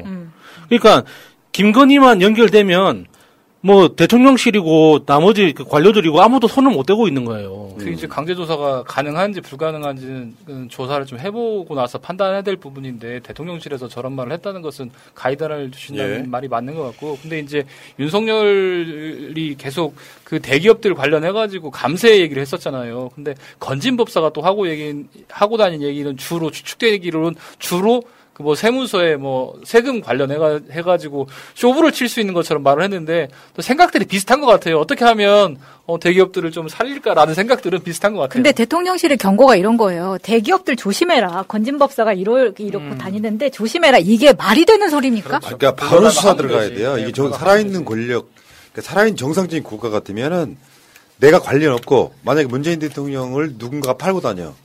그러면 바로 이사 수사를 들어가야죠. 맞아요. 자, 이 관련해 갖고 조국 장관의 페북을 한번 보겠습니다. 청와대 민정수석실은 대통령 및 어, 영부인의 친인척과 측근 등 특수 관계인에 대한 관리 및 조사 권한을 갖고 있었습니다. 아, 부담스러운 업무이지만 사고 예방을 위함이었습니다. 그러나 용산 대통령 비서실은 민정수석실을 없앴습니다. 천공, 건진법사 등은 윤 대통령 부부의 특수 관계인이지만 이들에 대한 조사를 못하고 있을 것입니다. 공직기관 비서관의 인적 관할은 공직자입니다. 그러면 검경 등 수사기관이 벌써 이들에 대한 내사 또는 수사를 개시했어야 하는데 어떻게 하고 있을까요?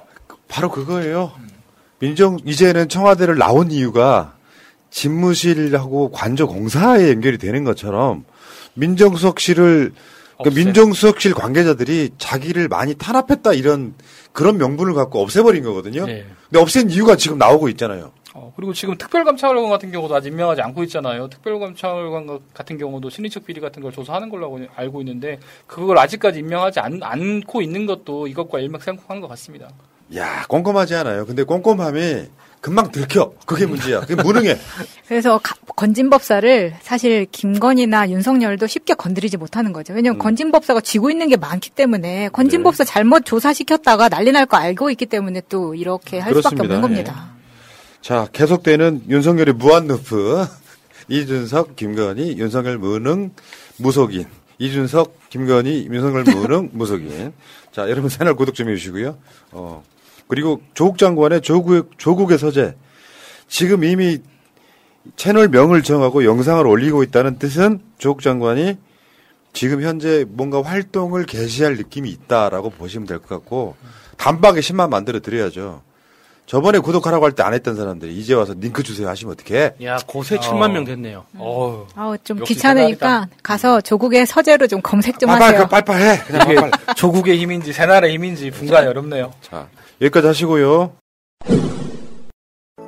단 한 번도 빠짐없는 수년간의 매진으로 이제는 다른 수식어가 필요 없는 오진축산의 소찜갈비, LA갈비 이제 그 이름만으로 고품질 갈비의 상징이 되었습니다. 할머니는 손자 손녀에게, 아들은 어머니에게 우진축산의 소찜갈비, LA 갈비를 보내보세요. 02-2634-6565 010-6277-3924 자, 무한노프 윤석열 무능 카테고리입니다. 지금 만 다섯 살 입학 이게 아무 준비 없이 막 던진 거거든요. 네. 근데 반대 여론이 그냥 정도가 아니라 이건 압도적이야. 윤석열 지지율보다 찬성 여론이 훨씬 더 나오는. 그러니까 이게 어떻게 보면은 이 이슈 하나 때문에 윤석열 그나마 조금 남아있는 지지율도 빠지게 생긴 그 이야기를 한번 해볼게요. 이러고 나니까 윤석열 쪽이 어마어마하게 당황하는 모습이 보이더라고요. 이게 윤석열 본인이 교육부 장관의 업무 보고를 받고 좋아 빠르게 가 했어 시행하라고 했어. 빠르게 가. 근데 여론이 반대 여론이 막 거세지니까 어제 윤석열이 휴가 중이라고 했잖아요. 그쪽에서 메시지가 나와요. 국민의 뜻을 받들어서 빨리 공론화를 해라. 그러니까 국민들한테 의견을 물어보고 결정해라. 마치 자기가 제 3자인 듯 이미 자기가 보고를 받고 마치 빠르게 가라고 해놓고 아니, 휴가 중 휴가 중에 일 안 한다면서요? 한다고 해놓고. 왜 갑자기 일을 하고 있어? 아니 TV를 켰는데 맨날 자기 얘기만 나오는데 안 할 수가 있나? 그거 있잖아요. 유튜브나 페이스북 하는 사람들이 한참 하다가 뭐가 빈정이 상해가지고 활동 접겠다고 하잖아요. 그리고 활동 접겠다고 하고 하루 만에 나타나는 경우 있잖아. 그거랑 약간 비슷해. 근데 이게 확실하게 한번 보여드릴게요. 놀랍게도 용산 대통령실에 이재명이 있어요. 그냥 깜짝 놀랐어요. 아, 그래요? 부대변인. 이 사람이 그때 했던 발표를 한번 보겠습니다. 이재명 대통령실 부대변인. 생김새도 참, 그거 참, 그 초중고 12학년제를 유지하되 취약 연령을 1년 앞당기는 방안을 신속히 강구하시기 바랍니다. 라고 대통령이 이야기했다. 이거 뭐야? 취약 연령을 1년 앞당기는 방안을 신속히 강구하라. 이미 결제를 지가 해놓고 이게 문제가 되니까 박순애한테 국민 공론화를 빨리 해라. 뭐 하는 짓이야, 이게. 그 업무 보고 하는 형식 자체도 굉장히 위험한 방식으로 하고 있다고 하죠. 그러니까 장관하고 대통령하고 둘이 독대 보고를 받는다잖아요. 그러니까 여러분들 그 기사 찾아보면 업무 보고 문재인 대통령 업무 보고 이렇게 검색해서 찾아보시면은 금방 드러나는데 이 국회에서 업무 보고를 하더라도 장관, 차관 그리고 밑에 국장들, 과장들까지 싹다 옵니다. 그래서 업무 보고하는 과정에서 이게 모든 사안에 대해서 장관이 다 알 수가 없는 거잖아요. 그러면 그 장관이 대답 못하는 건 실무 과장이 직접 대답하기도 하고 또그 과정에서 이게 과장이 대답하는 내용이 전문적으로 맞는지 틀린지에 대해서 검증하기 위해서 그 분야 그 뭐 박사들, 교수들, 전문위원들 수십 명 와가지고 다 앉아 있거든요. 그러니까 그 과정에서 업무 보고를 한단 말이에요. 그래서 보통 부처 하나 업무 보고가 짧으면 하루, 길면 3일씩 하는 경우도 있습니다. 왜냐면은 그 모든 이슈 하나하나가 너무 중요한 것들이거든요. 그리고 어떤 특정 이슈에 대해서는 정말 디테일하게 실무에 관한 내용까지 알아야지 정책 전체가 이해되는 것들도 있단 말이에요. 그래서 그렇게 어. 업- 업무 보고라는 게 엄청 큰 행사인데 윤석열은 1대1로 받은 거예요. 그게 이유가 장관들이 이미 다 본인들의 뭐 40년 지기 뭐 이런 식이기 때문에 독대하면서 계속 메시지 주는 그 자리만 만들려고 하는 것 같아요. 그거 말고는 없어. 그러니까 5세 그 입학도 그냥 들어보고 어 좋네 해 맞아, 이렇게 돼버리는. 거죠. 그러니까 이 상황의 그 이야기 흐름 맥락을 보면 윤석열이 이 상황을 전혀 이해를 못하고 있더라. 아예 몰랐다. 이런 느낌이 분명히 있고요. 또 한편으로는 교육부 장관 업무 보고를 받으면서 뭔가 지지율 반등 위한 뭔가를 지금 획책했다 이런 의혹까지 나오고 있거든요. 근데 어쨌건 그 반대 여론이 너무 거세니까 교육부 장관이 급작스럽게 간담회를 해요. 그때 나왔던 장면 중에 하나 한번 볼게요. 그 정지현 사교육 없는 세상 공동대표의 말입니다. 이미 잘하고 있는 아이들도 불행하다며 학교를 다니고 있는데 지금 산적해 있는 문제 하나 해결하지 못하면서 장관님 제가 위로받으려고 하는 게 아니에요. 이, 이게 어떤 상황이냐면 이분이 울어요. 서럽게 우니까 말을 중간에 끊고 박순애가 손을 잡아 당겨요. 동영상으로 한번 볼게요. 그런 그것도 상황 이해가 될 거야. 손을 비비더라고요. 아니 박순애가 엄청 급했어. 이거 만약에 다른 말이 더 나올까봐 쫄아가지고 저렇게 한 것 같은데 엄청 급하다 보니까 저런 행동이 벌어졌던 것 같고 저는 사실 박순애가 이쯤 되면 엑스맨인가 이런 생각도 많이 들어요. 뭐. 뭐 음주운전, 논문 이런 거 가지고 계속 어, 윤 먹이더니 이제는 5살 미만 입학 가지고 윤을 아니, 먹이는 근데 것 같아서 이 박순애는 주위에서 이야기를 들어보면 저렇게 스킨십이 굉장히 강한 사람이라고 합니다. 그러니까 여자들 중에서도 막 이렇게 쉽게 이렇게 팔짱 끼고 막 이런 분들이 있어요. 예, 예. 근데 이게 장관으로서 할 말은 아니라는 거죠. 왜냐하면 이분이 지금 정지현 사교육 없는 세상 공동 대표가 슬퍼서 우는 게 아닙니다. 중간에 잠깐 말을 멈췄던 이유는 정말 분노에서 나오는 울컥함이었거든요. 근데 저 장관이 저런 식으로 위로하듯이 하면은 사실 말하는 사람이 내가 감정적으로 흐트러져서 그런 것처럼 오히려 예, 보이게끔 예, 예. 하는 효과를 줄 수가 있기 때문에 여부 이분이 정확하게 이야기하잖아요. 저 위로받으려고 이러는 거 아니라고. 근데 박순애의 저런 그 행동은 굉장히 부적절하다는 거죠. 근데 이거 간담회 마저도요. 이거야. 의견 수렴 없이 일을 벌이더니 간담회도 직전에 등보해. 뭐요? 지금 이제 아니 그러니까 이게 왜 우리가 법 만들 때 무슨 법을 만들려면 공청회도 하고. 수도 없이 많은 과정을 예, 거치잖아요. 그게 국민들 의견 수렴이거든. 그걸 완전히 싹 무시한 채 교육부가 그것도 다른 것도 아니고 나라의 일대 혼란이 오는 어떤 정책 하나를 교육부 장관이 보고를 하고 대통령이 줬빠가 이게 이제 끝난 거야 사실은. 근데 여론이 반발이 되니까 이제서 역순으로 가고 있는 거야 역진 지금. 조빠가 근데 이게 경찰국하고 다른 점이 그런 것 같습니다. 경찰국은 하려고 이미 마음을 먹었기 때문에 이상민하고 그 굉장히 세잖아요. 40년 직위가 그 이상민 아닙니까? 그러니까 이거는 꼭 해야 된다. 하니까 공청회도 없이 지금 40일은 걸려야 되는 거 4일 만에 해버렸다고 하면은 교육부는 이게 그렇게 안 된다는 거죠. 경찰은 음. 공무원이니까 자기들이 찍어 누를 수라도 있었지만 교육은 그게 안 되는 거예요. 그러니까 이렇게 철회를 하는 겁니다. 만 5세 초등학교 입학 같은 경우는 사실 이 박순애랑 윤석열이 되게 충동적으로 밀어붙인 경향이 있는 것 같아요. 박순애 같은 경우는 계속해서 자기한테 이목이 집중되니까 뭔가 나 일하는 장관이다 이런 모습 살짝 보여주고 싶고 윤석열 같은 경우도 지지율이 떨어지고 있는데 거기다가 저기 이준석 관련해가지고 뭐 내부 총질하는 당대표다 이런 얘기를 해, 해가지고 뭐 자기 좋아하는 도어스팽딩 도어스팽딩 못하고 있는데 그러면 여론을 어떻게 돌릴까라고 하다 보니까 5세 미만 학교 오 좋네 빠르게 가 이렇게 해서 벌어진 일이 아닌가 싶어요. 그렇죠. 그러니까 정책으로 일한다는 느낌을 주기 위해서 그런 짓을 한 건데 사실은 2017년에 교육 개발원 보고서에 보면 교육적 필요성이 약하다. 5세 미만 뭐 5살의 학교를 보내는 거 그런 결론이 나와 있고요. 이게 무슨 민간 업체들이 아니고 정부 기관들이 이미 70여 년 사이에 취약 연령을 낮추는 것이 도움이 되느냐 말이냐. 지금도 현실적으로 내가 선택해 갈 수 있거든요. 나 같은 경우는 어렸을 때 7살 학교 갔어요.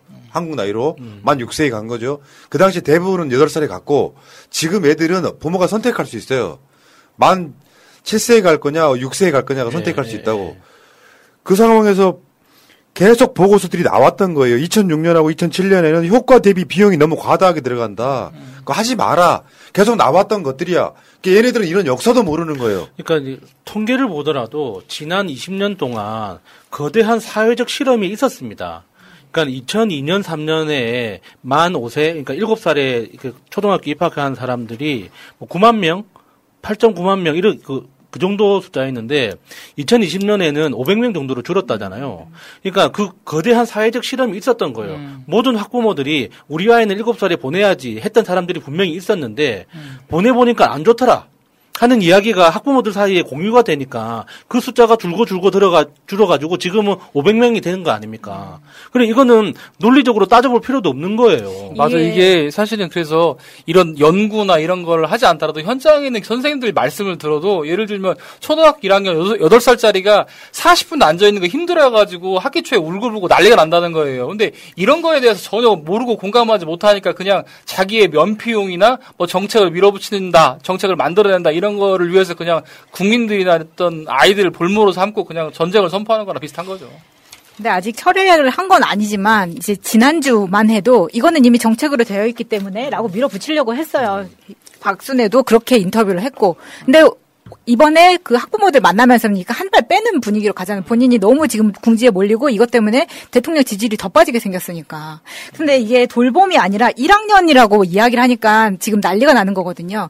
돌봄을 받아야 될 시기에 그 교육으로 들어가겠다고 하니까. 근데 댓글이 외국에서는 만 5세부터 하는 곳이 많습니다라고 이제 다른 다른 이제 교민들이 계셨는데 그거는 나라에서 준비가 돼서 만 5세부터 하겠다 그러면 그 만 5세에 돌봄에 대한 게 국민들이 안정하 안정감을 갖고 설득이 됐기 때문에 그게 가능한 거거든요. 근데 뭐 윤석열 정부에서는 지금 이 전혀 설득되지 않은 상태에서 지금 가뜩이나 다른 것도 다 불안불안한데 만 5세부터 한다고 하니까 그걸 누가 설득이 되겠습니까? 그러니까 그게 옷에 취약하는 게 OECD 38개 국가 중에서요. 4개밖에 안 돼요. 그리고 G10 국가가 11개거든요. 여기에 한 나라만 다섯 살, 만 다섯 살에 학교를 가는 거예요. 그러니까 우리나라가 약간 좀 미친 사교육의 나라잖아요. 솔직히 예, 말해서. 좀더 정확히 말하면 학교 가기 전까지는 애들이 노는 거예요. 예. 근데 옛날에 농경사회 때는 그 지역 사회가 같이 키워줬잖아요. 그런데 이거를 이제 시스템 안에 집어 넣으려고 보니까 이게 각- 초등학교 때 배워야 될 거를 유치원 때 어린이집 때 배우게끔 만드는 과정이 있으면서 미친 듯이 땡겨 땡겨 땡겨 이렇게 가버린 거거든요. 여기에 대한 고민 한마디 없는 진짜로 저는 제 주장이기도 하고 지금까지 꾸준히 말씀드려 왔던 거기도 한데 애들이 학교 가- 들어가기 전에는 놀아야 됩니다. 음, 맞아요. 놀아야 된다고요. 거기다가 우리나라 학부모들 얼마나 똑똑합니까? 만약에 윤석열 정부가 이 5세 입학을 그냥 강력하게 밀어붙였다 쳐요. 그러면 학부모들이 우리 애 아파서 1년만 늦게 입학시킬게요 하면은 뭐라 하고 할 거예요. 그 불법이 불법이 아니잖아요. 지금 그 7살 입학하는 것 자체가 학부모들의 재량이듯이 1년 늦게 입학시키는 것도 학부모들 권리 아닙니까? 그러면 우리 아이 아- 뭐- 몸이 아파서 지금 바로 7세 입학 못 하겠습니다. 그러면은 이 국가 정책이라는 게 아무 의미가 없어져 버리는 거예요. 제가 바로 선행학습 해가지고 망한 케이스거든요. 근데 아직 안 망하신 것 같은데 왜? 근데 제가 어렸을 때 생각하면 가장 효과적이었던 거는 엄마 아빠랑 같이 책 읽는 시간 그거 하나예요. 음. 나머지는 영어 아무리 빨리 하고 그래봤자 다 올라가면 다 예. 똑같습니다. 사실 그 우리 우리나라 교육 문제를 좀 하고 있- 교육 얘기로 돌아가게 되면 그렇게 말씀하신 분이 있더라고요. 예를 들면 우울한 아이, 뭐 검은 백마 이런 것처럼 아이가 우울하다고 하는 것은 형용 모순이다 이렇게 얘기를 하면서 너무나 대한민국이 어렸을 때부터 사교육에 집중하다 보니까 아이들이 뭔가 호기심을 갖고 항상 밝고 뭔가 새로운 것을 보면서 즐거워해야 되는데 우울한 아이를 만드는 것이 한국 공교육의 현실이다 이렇게 지적하시는 분이 있는데 이런 것도 어떻게 보면 지금 박순애나 윤석열이 그런 거에 대한 진지한 고민 없이 던진 그냥 말 한마디에 우리나라 아이들이 다시 한번 우울한 아이로 전락할 수 있는 네. 위기에 처한 거죠. 자, 이재명 의원도 대통령 지시 한마디 이렇게 바꾸는 건 절수적이다. 이 입학, 뭐, 만 5세 입학 처리해야 된다. 이렇게 지금 주장을 하고 있는 것이고요. 국민들 여론이 어느 정도인지 보여드릴게요. 강득구 더불어민주당 의원이 1일부터 3일 동안 13만 명의 학생, 학부모, 교원 등한테 물어봤어요. 설문조사. 97.9%가 초등학교 입학 연령 하향을 반대하고 있습니다. 97.9는 그러니까 이거는 이제 뭐 저쪽에 이제 또 보수 어르신 들어오면 빨갱이냐 이렇게 하실지도 모르겠는데 북한에서 조사한 것 같은 느낌이 들긴 하네요. 그러니까 일반 국민들도 이 부분에 있어서 난 이렇게 생각합니다. 윤석열이 이걸 정말로 계획성 있게 하려고 했다면 그 여론화 과정을 거치는 게 필요한데 무리하게 끌어온 거죠. 국민이 설득이 안 된 상태에서 이 능력도 안 되고 무식해 보이는데 또 이- 이런 건 또 존나 빨라요. 조바가 이렇게 해버리니까 더 이 태도 때문에 더 반발심이 심해지는 거거든요. 국민들 다수는 이미 역사 역사 속에 뭔가 초등학교를 그 나이에 보내는 게 사회적 관습으로 정착이 되어 왔던 거거든요. 근데 그 관습을 깨려면 사회적으로 이 공감을 얻는 장면이 필요한데 윤석열이 아까 말씀드린 것처럼 지지율 때문에 뭔가 이슈가 필요해. 아까 말한 무한노프에 빠지지 않고 뭔가 윤석열 일 빠르게 잘하는 애 같은 이미지를 얻고 싶었던 거다. 전 그렇게 보는 거거든요. 그렇게 지지율을 올리고 싶으면 바지 사이즈만 고쳐 입어봐요. 할 수 있는 작은 것부터 하라고. 갑자기 큰 거 하지 말고. 그, 그 바지 좀 올려 입고. 아니, 국민이- 그것만 해도 올라갈 겁니다. 국민이 불안한 겁니다. 사실 우리가 뭐 썩은 감자로 유치원생 20명을 먹였네 어쩌네 이야기했던 음. 게 불과 몇 년 전이에요. 이것에 대해서 보육교사의 처우라던가 이런 게 확실하게 좋아졌습니까? 이제 강덕구 의원이 저번에 그 윤석열 장모 양평 공공지구 관련해가지고 열의를 하셨던 기억이 나는데 또 바쁘게 또 이렇게 그 5세 아이들 초등학교 입학 관련해가지고 조사를 하셨는데 응답자 중에 97절 78 97.9%가 반대를 한다고 하니까 사실 이런 것들이 곧바로 이제 에, 대통령 지지율에 반영이 돼서 다음 주에 있을 대통령 지지도 조사에 어떤 영향을 끼치고 어떤 효과가 날지 한번 왜 이렇게 멀리 가세요? 바로 목요일? 금요일도 목요일, 나와요. 금요일. 아니 기대를 하다 보니까 지지율이 문제가 아니라 그러니까 정치의 기본 정처도 안 돼 있는 이 자예요. 내가 봤을 땐 그래요. 검찰총장의 머릿속에 이 대가리 속의 메커니즘은 상상을 초월하는 거라고 생각해요. 나라를 운영하면 안 되는 자가 지금 그 자리에 앉아 있는 거예요. 그러니까 최소한 정치인 훈련을 받지 않았더라도 어떤 정책을 결정할 때 어떤 과정을 거쳐야 되는지에 대한 기본 인식이 없어요. 2부에도 그런 얘기가 나오는데 내가 정권을 교체했으니까 지금부터는 내 마음대로 해도 돼를 그냥 보여준 사건이에요. 윤석열과 박순애가 학제 개편하겠다고 하는 기본적인 이 프레임에서도 진 거예요. 강제 입학이잖아. 그, 거기 또 그게 숨어 있잖아요. 사교육 문제, 보육 문제, 이게 숨어 있는 데다가 교육부를 저번에 예전에 교육부는 산업 인력을 양성하는 곳이다라고 지가 이야기했잖아요. 네. 아니 어떻게 교육부가 산업 인력을 인력을 양성하는 것이야? 그 산업 산업 인력을 1년 더 빨리 땡겨 쓰겠다. 뭐 이런 의도까지 보이는. 그러니까 이 그냥 노비를 그렇죠. 음. 노비를 대량으로 빠르게 생산해내겠다. 뭐 이런 심보가 보이는 거죠. 그게 우리 보- 맨날 보면 지덕체 이런 얘기 하면서 전인 교육을 해야 한다고 배워왔는데 그동안 뭐 무엇을 배워서 이렇게 생- 말씀하시는지 잘 모르겠는데 저는 윤석열이 대통령으로서 되게 부적절하다고 생각하는 게 왜냐하면 검찰이나 검사장 입장에서는 모든 사안을 합법과 불법으로 봐요. 이게 불법이냐 합법이냐 이런 잣대로만 보는데 사실 정치인 숙련된 정치인이고 대한민국 지도자라고 하면 모든 사안을 합법과 불법으로 보는 게 아니라 가장 좋은 정책은 뭐고 그보단 덜 좋은 정책은 뭐고 그 다음에 뭐 부족한 건 뭐고 이렇게 봐야 돼서 무- 무슨 얘기를 하면 뭔가 대화와 토론을 통해서 내가 생각할 때는 가장 좋은 정책은 이거다. 그래서 나는 이렇게 나라를 이끌고 가고 싶다. 이런 얘기를 해야 되는데 그렇게 보는 게 아니라 어 그거 합법이야 불법이야 이런 어떤 수사기관 검사의 마인드를 버리지 못하고 있는 한 앞으로도 계속해서 이런 일이 벌어질 거라고 봅니다. 예, 놀라워요. 그 확실히 그런 거라니까요. 머리가 되는 자라면 정치권에 딱 나오고 경선할 때부터 이미 그 태세 전환이 됐어야 돼요. 근데 뭐 아무리 말실수로 일일 일망언을 해도 대통령이 됐거든요. 지금부터는 이제 국민 위에 군림하려고 하는 태도를 보이는 거예요. 내가 결정했으니까. 근데 결정한 자가 일반 국민 수준보다 떨어져. 그러면 그 나라의 리스크가 되는 거죠. 매번 이럴 거고요. 윤석열이라 윤석열이 부자 감세 이후에 최초로 내놓은 일종의 정책 제안이 무참하게 깨지고 있는 사건이에요. 놀랍습니다. 좀 뭔가 신박한 거 왜 그런 줄 아세요? 이 기본적인 원인이 뭐냐면 진보적 아젠다는 안 써가 기본 깔려 있기 때문에 솔직히 말하면 쓸 것이 없는 겁니다. 그래서 anything but 문재인이 엄청 위험한 리스크를 갖고 있는 거예요. 문재인이 했던 거, 민주당이 했던 거는 안 해. 그러면 갖다 쓸 게 뭐 있냐고요. 없지. 그러면 뭐 신박한 게 더 나오겠어요? 뭐 원전 더 짓겠다 같은 거나 하지 않을까요? 부자 감세 원전 더 짓고 그런 얘기는 하겠죠. 그러니까 윤석열은 기본적으로 그런 생각을 바꿔야 된다니까요. 그 바보 같았던 박근혜도 정권 잡기 위해서 진보적 아젠다 엄청 갖고 왔어요. 왜? 맞아요. 그 당시에도 이미 2012년에도 대한민국 사회는 진보적 아젠다를 끌고 와야만 그 시점이 어떤 시점이냐면 2010년에 무상급식 논쟁이 시작되던 바로 그 후 시점이거든요. 그러니까 진보적 아젠다가 대한민국을 끌어가는 아젠다가 되겠구나라고 공약은 안 지켰지만 수도 없이 많은 경제 민주화 같은 아젠다를 끌고 왔잖아요. 그렇게 살아가는 거야. 얘는 이도, 이것도 안 되는 거죠. 생각을 고쳐 먹으려면 다시 태어나야 되는데 너무 위험한 이야기 아닙니까? 그렇지. 다시 태어나면은 큰일 나지. 아니 네. 그또 새날을 구독하는 방- 좋은 방법도 있잖아요. 어, 그걸 안 하고 있어서 그렇지. 철의 남자님께서 아니야 푸나 형 사람 빨아쓰는 거 아니에요.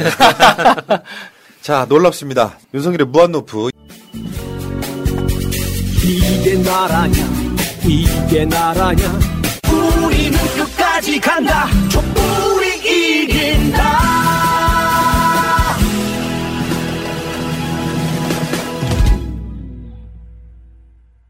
시청자 여러분 안녕하십니까? 더불어민주당 당대표 후보자 초청 토론 진행을 맡은 조인호입니다 치열한 당내 예비 경선을 통해 세 분의 후보가 선출됐습니다 이 중 단 한 명만이 당대표의 자리에 오르게 되는데요 제1야당의 수장이 누가 될 것인지 관심이 집중되고 있습니다 오늘 세 분의 후보자 모시고 제주 지역 현황과 공약 당대표로서의 포부를 들어보는 자리를 마련했습니다.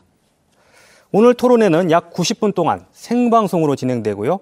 후보의 좌석 배치와 질문 순서는 사전 추첨에 따라 결정됐음을 알려드립니다.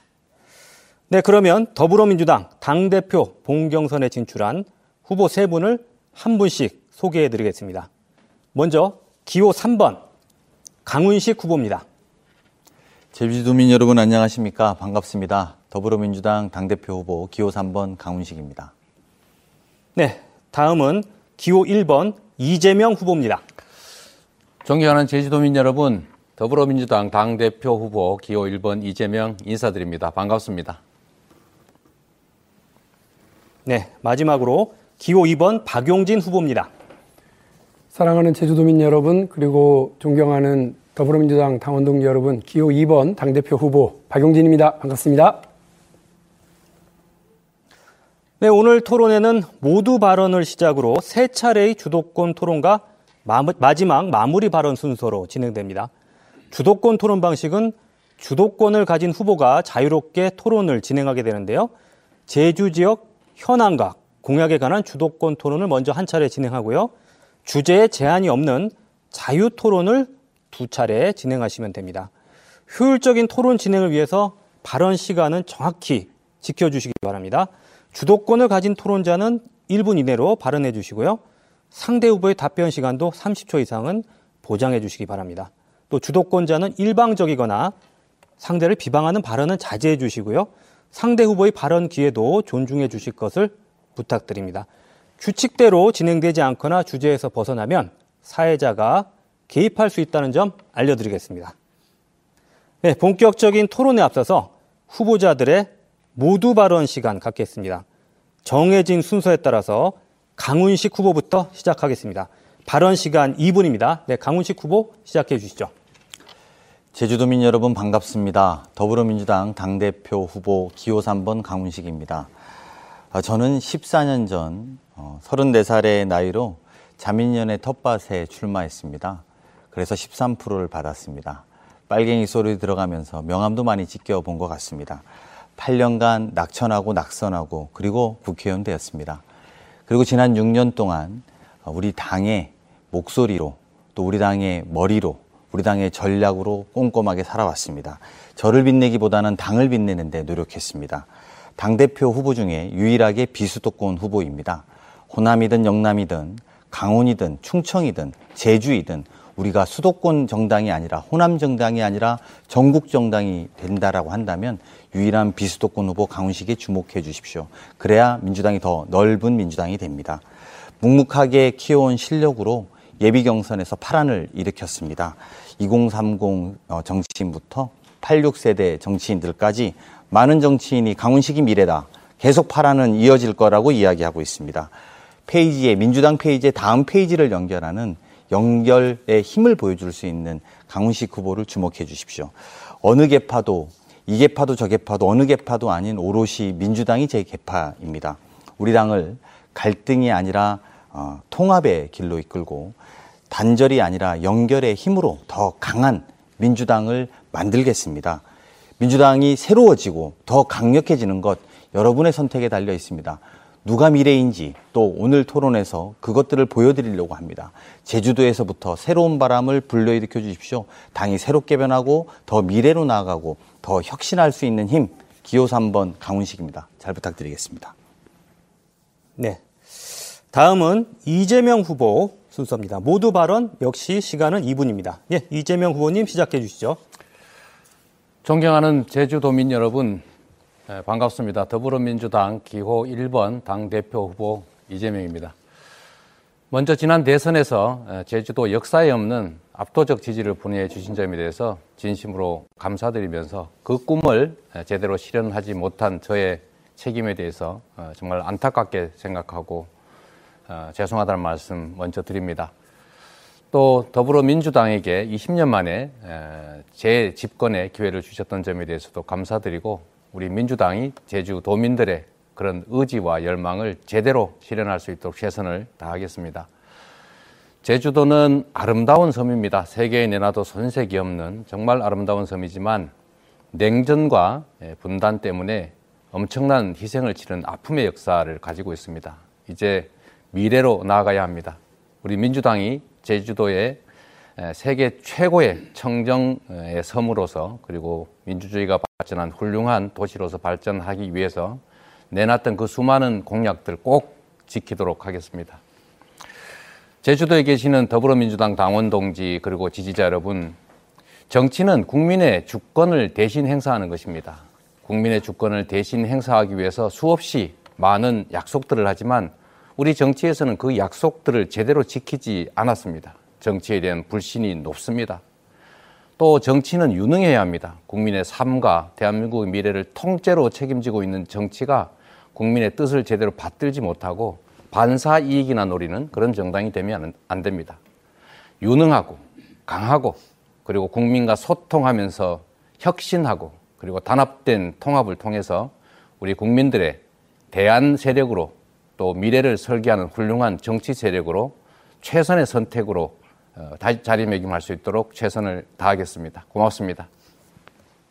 네, 다음은 박용진 후보 순서입니다. 역시 모두 발언 시간 2분입니다. 네, 박용진 후보님 시작해 주시죠. 저 박용진은 시대의 요구에 뜨겁게 반응하는 사회연대 정당으로서의 민주당 당대표가 되겠습니다. 시대가 엄청난 속도로 변하고 있죠. 그러다 보니까 새로운 일자리도 생기고요. 사회 곳곳에 여러 그늘도 많이 생깁니다. 저는 우리 민주당이 선진국 대한민국에 초대받지 못한 사람들, 사회복지 제도 우산 바깥에 서 있는 사회적 약자와 어려운 이웃들의 든든한 벗이어야 된다고 생각합니다. 그런 민주, 그런 민주당, 그런 사회연대 정당 꼭 만들어 가겠습니다.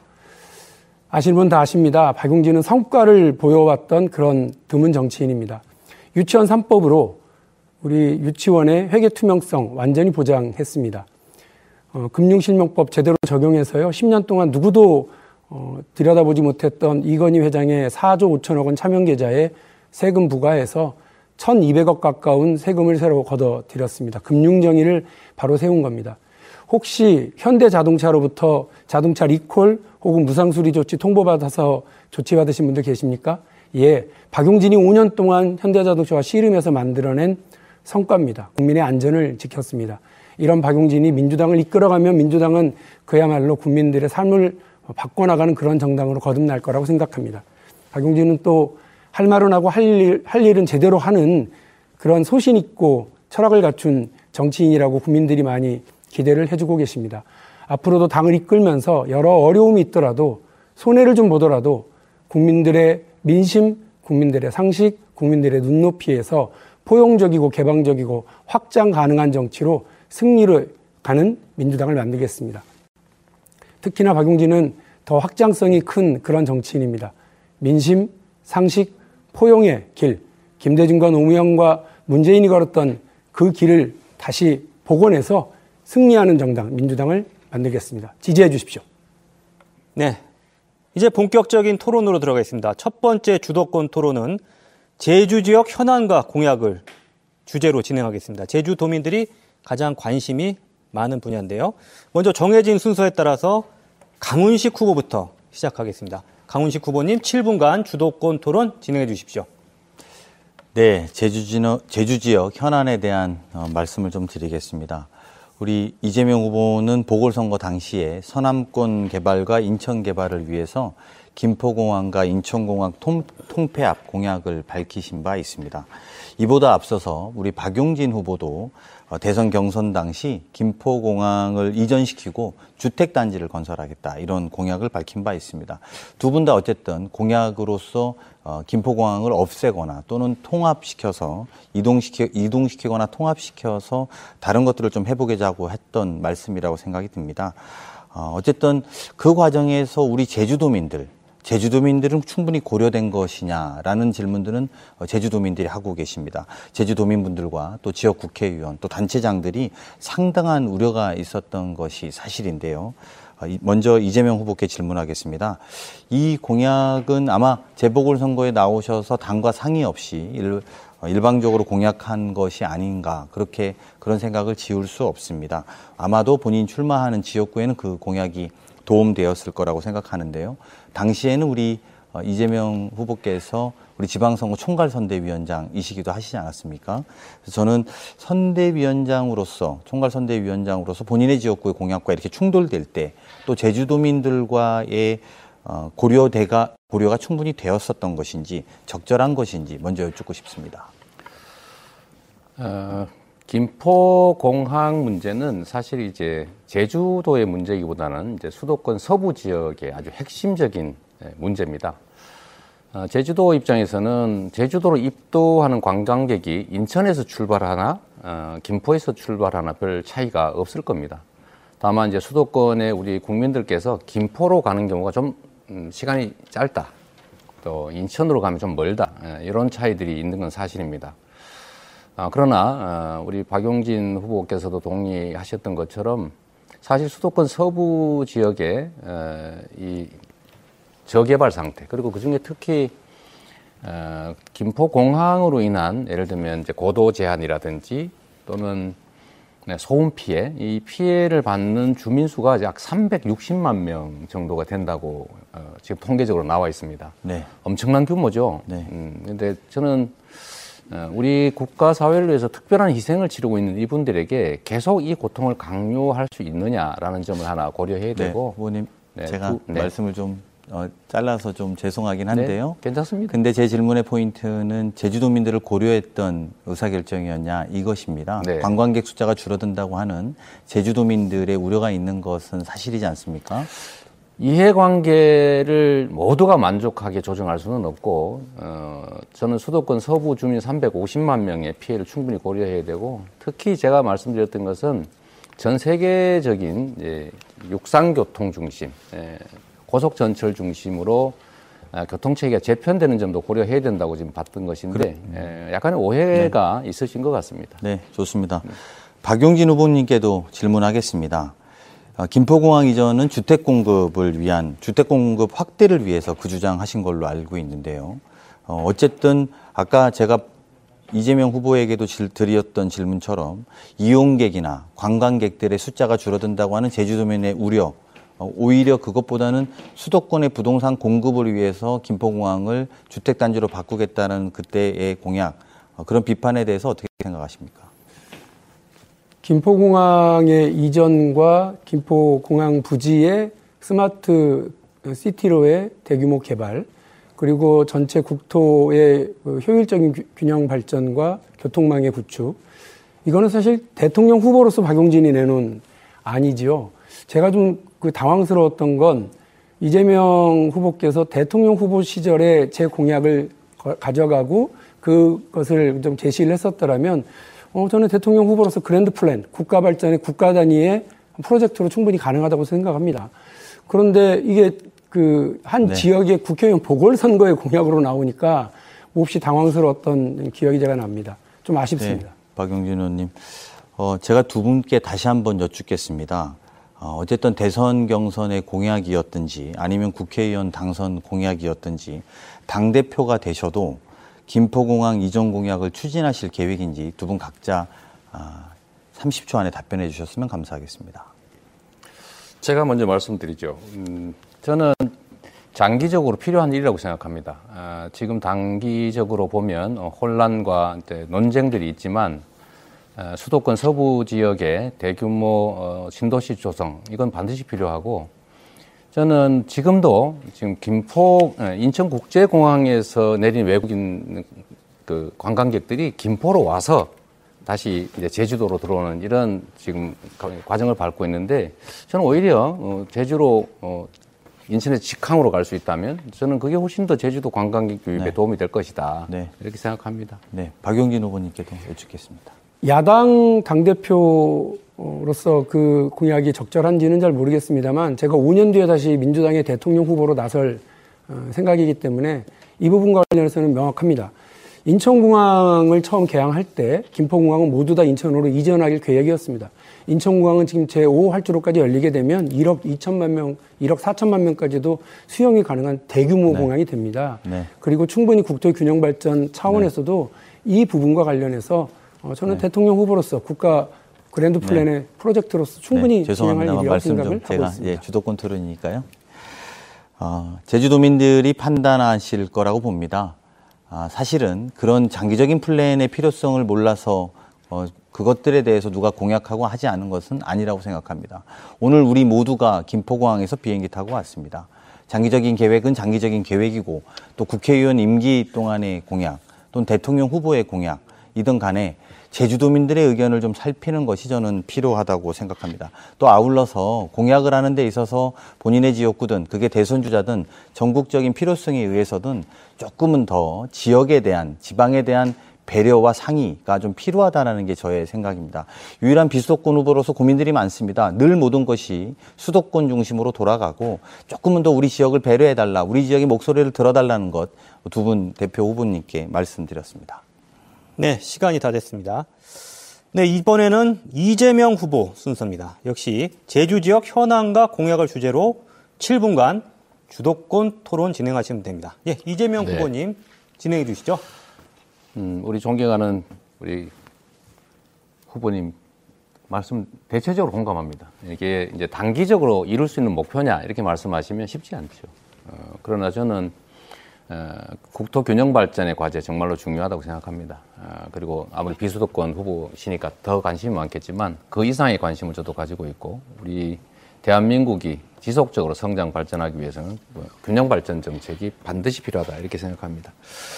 제주도와 관련된 현안 얘기 한번 해보겠습니다. 사실 필수 공공 서비스, 이제 필수 기반 시설을 공공이 유지 운영하면서 국민들에게 도움이 돼야 된다는 건 아무나 동의하는 사안인데 지금 민영화와 관련해서 제주 영리병원이 논쟁거리가 되고 있습니다.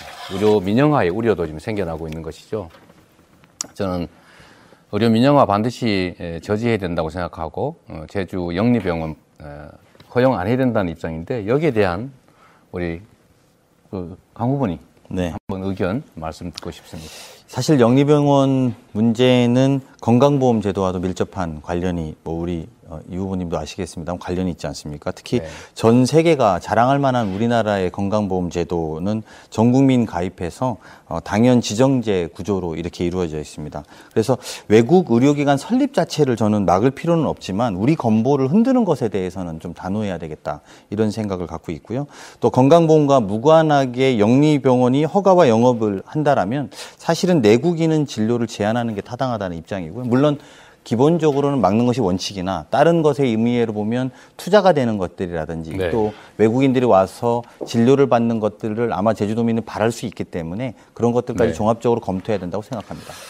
이제 의료 행위는 음, 비영리를 기본으로 한다. 영리 의료 법인을 허용하지 않는다. 우리 법의 예, 큰 원칙입니다. 어, 실제로 의료는 돈벌이 수단이 아니라 그야말로 국민들의 건강과 생명을 지키는 필수 고- 서비스이기 때문이죠. 어, 그렇기 때문에 면허 제도도 어, 의료인들을 보호하고 또 의료 체계 역시도 어, 국가의 깊은 관여와 지원 속에 유지되고 있습니다. 어쨌든 우려되는 점은 이게 예, 의료 영리화를 넘어서서 결국은 음, 공공 필수 서비스의 예, 민영화로 이어질 가능성이 높다라는 점인데 예, 사실 인천국제공항공사의 민영화 시도가 있었지 않습니까? 이제 대통령 비서실장의 얘기로 촉발이 됐는데 예, 앞으로 철도, 어, 또 도로, 공항, 어, 항, 항만 거기다가 특히 의료, 전기 뭐 이런 것들이 민영화될 경우에 심각한 문제가 생길 수 있다고 생각해서 제가 의료 민영화를 포함한 민영화 반대 법안을 냈는데 우리 박용진 후보님은 우리 협력해서 의료 민영화를 포함한 민영화 방지에 같이 예, 좀 노력해 주실 의사가 있으신지 의견 부탁드립니다. 제주 현안에서 갑자기 예, 국가 정책 자원으로 그 포함, 포함된 거니까요. 어, 확 네, 네. 뛰어올라서요. 아주 전반적으로 공공 서비스 체계 자체를 흔드는 일들은 정말 주, 주의해야 된다고 생각하고요. 그 특히나 아주 기본적인 서비스들 뭐 저 의료 그리고 뭐 방송, 전파, 전, 전기, 수도 이런 부분과 관련해서 국민의 삶을 최소한으로 보장하기 위한 국가 차원의 서비스, 공공 서비스의 질을 떨어뜨리거나 그 체계를 흔드는 일에 대해서는 지극히 우리가 어, 조심스럽게 생각해야 된다고 생각합니다. 그래서 당연히 같이 하겠습니다. 네, 우리 아까 강원식 후보님께서 의료보험과의 관련성 말씀을 하셨는데 그러면 예를 들면 의료보험에 에, 심각한 문제가 초래되지 않으면 의료 영리법원 법인도 필요하 허용할 수 있다 이런 아닙니다. 이제 제가 말씀드렸던 포인트는 기본적으로 민영화와 영리병원의 허가에 대해서는 좀 구분해서 보실 필요는 있다고 저는 뭐 이 후보님도 잘 아실 거라고 보는데요. 핵심은 내국인들의 진료에 제한을 둬야 되고 외국인들이 와서 외국인을 대상으로 하는 영리법원에 대해서는 사실은 좀 열어놓고 고민해 볼 수 있는 것 아니냐라는 입장이고 그것과 민영화의 문제는 좀 별도로 보는 게 맞다 이런 시, 어, 시각을 갖고 있습니다. 동시에 말씀하신 것처럼 우리나라 건보제도를 흔들게 되면 영리병원 어, 영리병원의 수익을 벌어주려고 건강보험제도를 건들게 되면 그건 좀 치명적이기 때문에 그런 것들을 좀 경계하면서 바라봐야 된다고 생각합니다. 저는 우리 강원식 후보님의 그 생각에 일면 타당성을 인정하면서도 어, 약간 공감하기 어려운 부분이 있습니다. 어, 영리를 목적으로 하는 의료법인을 허용하게 되면 이제 돈벌이에 집중하게 되겠죠. 그게 이제 경제 자유구역 범위 내에서만 지금 가능하다고는 하지만 아, 그게 결국은 어, 의료 영리화, 아, 의료 민영화에 한 도화선이 될 가능성이 있다. 예, 후보님 제가 말씀 끊어서 그런데요. 아, 제가 그거를 허가하는 걸 전제로 말씀드린 것이 아니라 만약에 허가가 된다면 이 전제로 말씀드렸다는 점 저도 아, 부정적인 네 네. 시각을 갖고 있는데 네. 그 부분에 대해서는 저는 동의한다는 표현을 말씀드리는 건 아닙니다. 어, 우리 사회에 사실 이제 보수 정권이 집권을 하게 되면 대개 이제 민영화를 추진합니다. 이름은 다양합니다. 지분 매각, 경쟁 도입, 뭐 이런 여러 가지 이름들을 붙이지만 결국 공공 영역의 이 공공 서비스나 아니면 어, 기반 시설들을 이제 민간에 매각해서 영업의 대상으로 돈벌이의 대상으로 만들어가는 것이죠. 말은 그럴듯하지만 최종 결론은 어, 미국의 전기 민영화 때문에 그 정말 북풍 한설이 부는 속에서도 난방을 못 한다든지 일본의 엄청난 전기 비용이라든지 후쿠시마의 원자력 안- 안전사고도 사실은 돈을 벌기 위해서 안전에 투자를 게을리해서 생긴 일입니다. 이런 점에서 저는 의료 민영화 이게 사실은 민영화의 중요한 한 부분이기 때문에 에, 영리병원은 어, 지금으로서는 하지 않는 게 맞다 네, 그런 생각 가지고 있다는 말씀 드리고요. 어, 제가 좀 다른 얘기를 한번 하고 싶은데 후쿠시마 오염수에 대한 대화책이 지금 분명하지 않습니다. 에, 정부가 실제로 거의 손을 놓은 상태이고 일본이 국제법을 위반하면서 오염수를 방출하겠다고 하는데 에, 저는 정부가 어, 국제사회 연대에서 강력하게 에, 저지 활동에 나서야 된다고 생각합니다.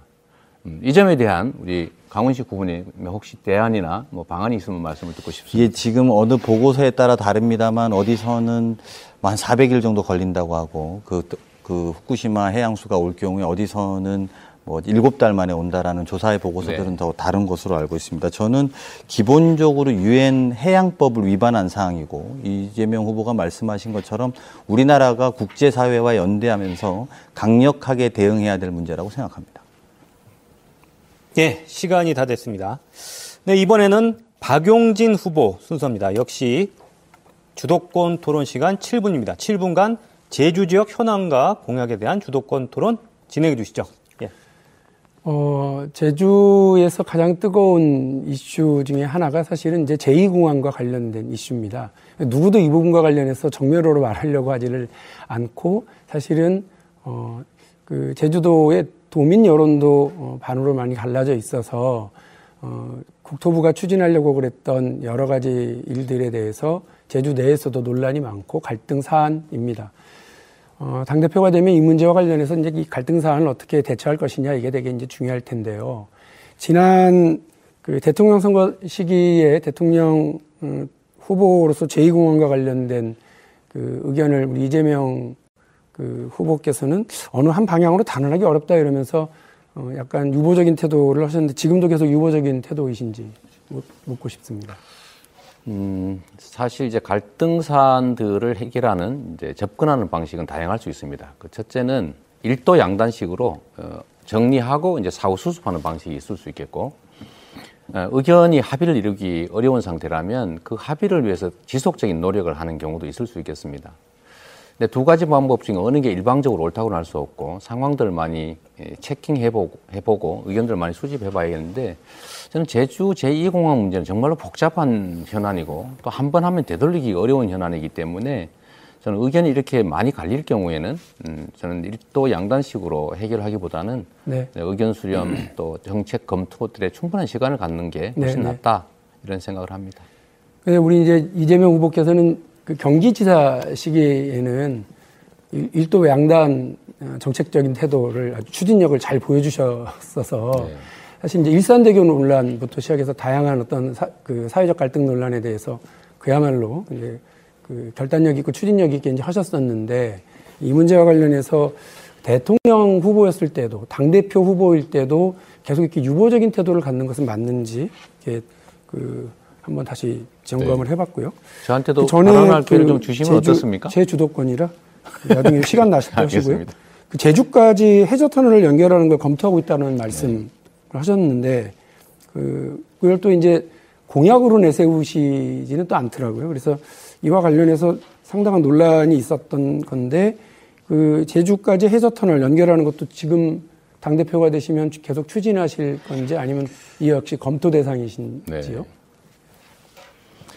아까 말씀하셨던 부분을 먼저 좀 말씀을 드리면 음, 경기지사일 때는 어, 추진력으로 어, 많이 그 쉽게 말해 밀어붙이거나 일도 양단식으로 해결하지 않았냐고 하시는데 그렇게 해결할 사안이 있고 또 정말로 어, 사후 영향 평가를 철저히 해서 치밀한 논의 예, 검토를 거쳐야 될 사안들이 있다.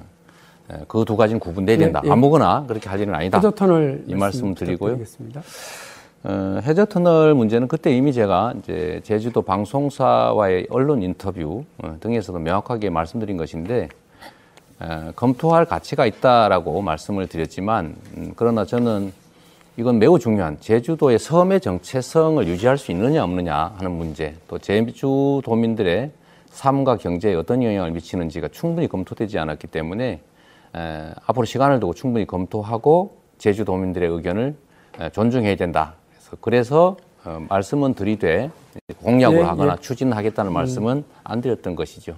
그 우리가 이제 정책을 추진하고 어, 밀고 가는 데 있어서 말씀하신 것처럼 그렇게 요즘처럼 복잡한 때 일도양단식으로 할 일들이 있고 그렇지 않은 일이 많습니다.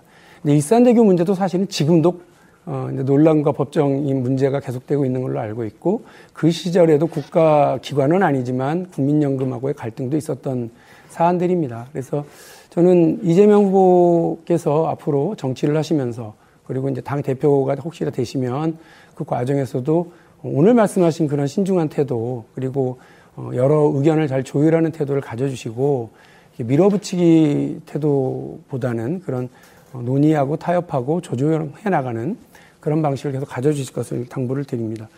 그 하나 아까 우리 저 강훈식 음, 후보께서 말씀하신 내용이 그 제- 제가 말씀드렸던 국가 프로젝트 사업으로서의 어떤 어, 김포공항 이전 문제 그리고 통폐합 문제를 이 개항을 선거에 이용해서 개항을 내서는 어, 도움이 됐는지 모르겠다. 그러나 이게 전체적으로 어려움을 가져온 거 아니냐라고 하는 강훈식 어, 후보의 말씀에는 저도 좀 공감이 되거든요. 김포공항 프로젝트에 대한 반대가 아니라 그게 왜 갑자기 한 지역의 보궐선거 때 이슈로 등장을 했나. 대통령 때 이슈였으면 제가 뭐 발벗고 같이 도와드렸을 텐데 그 부분에 대한 어떤 해명은 짧, 짧게 부탁드리겠습니다. 음, 해명이 아니라 사실 김포공항 때문에 소음 피해 또는 토지 개발 규제를 받는 분들이 360만 명이라고 합니다. 두 개 도에 거의 버금가는 규모죠. 엄청난 시민들이 피해를 보고 있기 때문에 합리적 대안을 만들어낼 필요가 있는 거죠. 저도 당장 지금은 못할지라도 우리가 장기 계획을 가지고 결국은 전 세계 교통 체제가 개편되고 있기 때문에 미리 준비하고 어, 또 대비해야 된다 이런 차원에서 한 것이고요. 저는 당연히 전 대선에서도 이 공약을 사실은 발표하고 싶었지만 그때 우리 전략 본부장을 하신 우리 강우시 후보님이나 또 의원들께서 동의를 안 해서 못했던 측면이 있죠.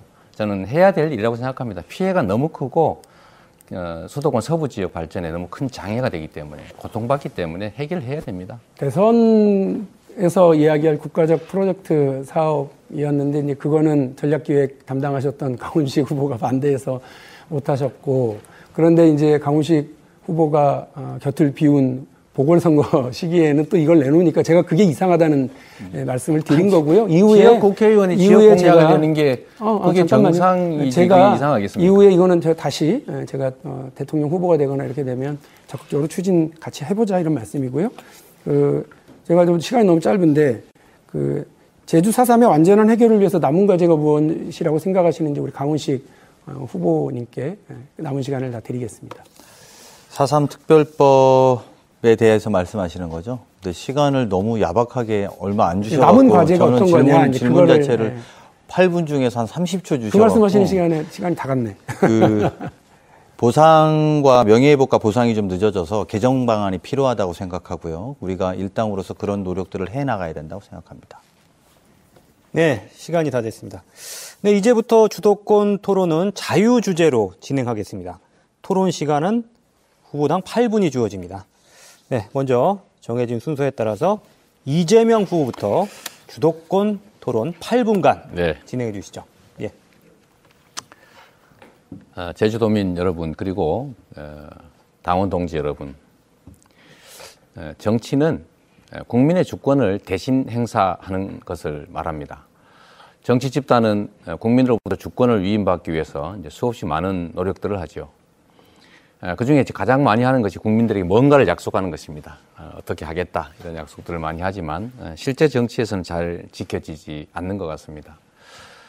저는 우리 민주당이 정말 국민의 여망과 또 국민이 바라는 새로운 세상, 더 나은 세상을 만들기 위해서 국민의 긍정적인 선택을 받아야 된다고 생각합니다.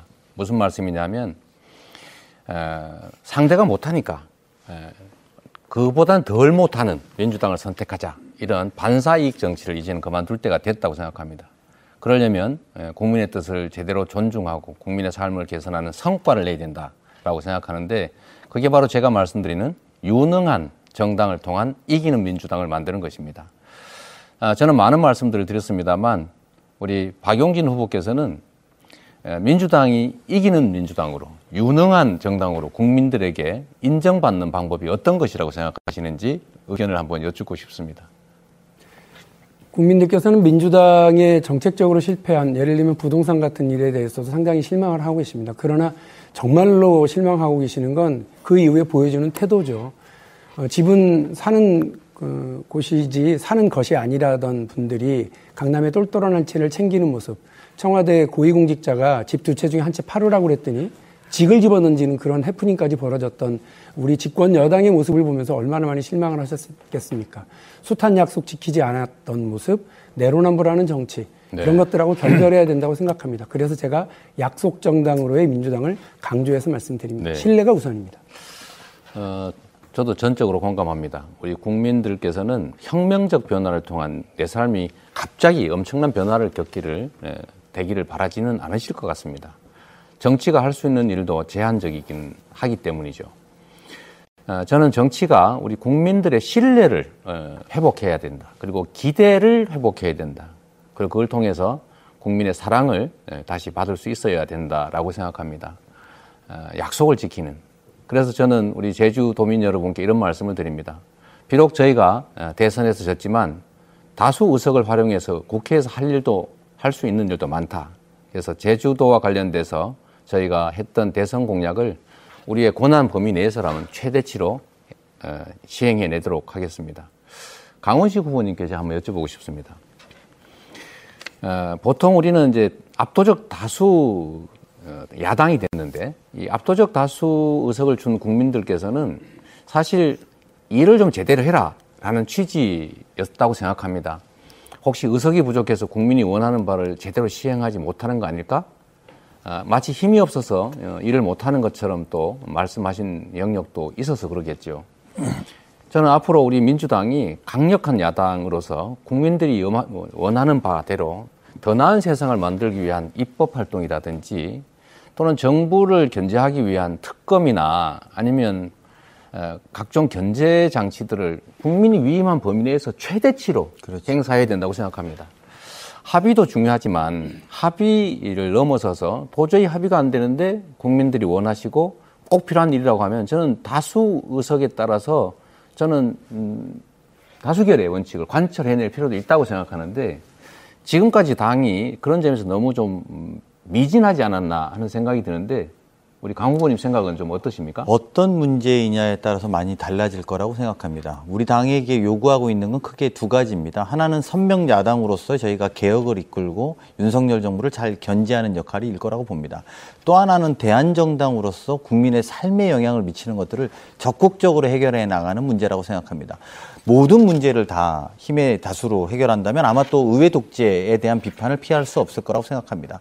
적어도 국민의 삶에 국민들이 요구하는 것들이 명확하게 전제돼야 될 것이라고 보고요. 사실 지난 총선에서도 이런 논쟁들은 저희가 많이 있었습니다. 당시 이해찬 대표가 한 일곱 가지 지표로 매일 점검했던 것은 물가 지수, 또 경제 지표, 네. 부동산 지수, 그리고 심지어 코로나 상황, 코로나의 등교 상황 이렇게 일곱 가지 황사 상황까지 모든 걸 점검했습니다. 우리가 얼마나 민생에 착근해서 또 우리의 개혁 과제들을 추진하는 것인지 이것들을 조화롭게 만들어가는 것이 더 중요한 네. 지점이다 생각합니다. 어, 뭐 의회 독재에 대한 비판을 걱정하시는 것 같습니다. 어, 그러나 저는 과연 민주당, 민주당이 제대로 된 권한을 행사한 일이 제대로 있는지 우리 국민들께서 당원들께서 의문을 좀 가지고 있다는 점을 어, 지적하고 싶습니다. 어, 대통령 어, 제 국가이고 강력한 이제 에, 대통령 권한이 있어서 오히려 이걸 좀 분산해야 된다는 지적들도 꽤 있습니다. 우리 박용진 후보님께 제가 에, 의견을 한번 여쭙고 싶은데요. 지금 정부에서 이제 국정은 당연히 헌법과 법률에 기초해서 해야 된다. 그리고 헌법과 법률에 어, 위반되는 에, 행정을 하게 되면 그에 따른 책임을 묻는 제도가 헌법에 있지요. 예, 탄핵 제도라고 하는 게. 저는 어, 지금 현 정부가 법, 법과 또 그 상위 규범인 최상위 규범인 헌법을 위반해서 정부 조직법에 없는 어, 지금 어, 경찰국을 만들겠다. 아, 이런 것들 포함해서 꽤 여러 가지 시행령에 의존하는 행정을 하려고 하는 시도들이 있는데 이에 대해서는 저는 어, 좀 강력한 어, 탄핵 발의라든지 이런 걸 좀 해야 된다는 생각인데 우리 박 후보님 의견은 좀 어떠신가요? 박용진이 당대표가 되면요, 여러분, 어, 화전 양면, 능수능란, 이런 대여 공약 모습을 보시게 될 거예요. 제가 늘 장담했잖아요. 여의도의 손흥민 같은 어, 존재다, 이렇게 말씀드려서 운동장을 넓게 쓰겠다, 이렇게 말씀드렸는데, 그 이재명 후보님 지금 당대표 되시면 뭐 바로 저 이상민 행안부 장관 탄핵 카드를 꺼내들 것처럼 말씀을 하시는데 그러면 이슈가 어디로 가느냐면 탄핵이냐 아니냐로 갑니다. 이 능수능란한 대응이 아닌 거예요. 지금 차라리 경찰들이 반발하고 시민들이 반발하고 여러 전문가들이 우려하고 이 상황에서 윤석열 정부의 이 무능함과 무도함을 드러낼 수 있는 이 사안을 갑자기 더불어민주당이 탄핵안을 꺼내들면서 국면이 달라져 버리잖아요. 그게 과연 능수능란한 것인지 그리고 네. 어, 법안 법, 법률적 검토에 대해서도 충분히 어, 좀 네. 검토를 하고 그 말씀을 꺼내시는 것이 맞지 네. 당 대표가 그걸 툭 던져놓고 나면 알겠습니다. 갑자기 국면이 달라져 버리는 우려가 있습니다. 음, 저는 툭 던지지 않았습니다. 어, 뭐 그런 말씀 드리고요. 어, 국민들의 관심이 딴 데로 옮겨가지 않느냐. 저는 헌정 질서를 지키는 것만큼 중요한 게 없다고 생각합니다. 법과 규칙을 또 우리가 합의한 최고의 규범을 지키지 않는 어, 그런 어, 국정에 대해서 어, 당연히 책임을 물어야 되겠죠. 어, 그것이 가장 국민들의 큰 관심사가 되는 것은 또 다른 이런 일이 발생하지 않게 하기 위한 것입니다. 어, 저는 너무 예, 이 정략적 사고 또는 너무 계산된 사고보다는 원칙에 입각해서 국민들의 뜻과 헌법과 법률을 지켜나가는 것이 정말로 중요한 일이다 이렇게 생각합니다. 예, 시간이 다 됐습니다.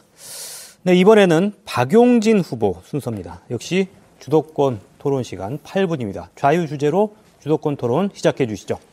앞서 이재명 후보가 그 장관 탄핵안과 관련해서 얘기하셨는데 그게 마치 원칙인 것처럼만 얘기를 하시면 정말 곤란하다고 생각을 합니다.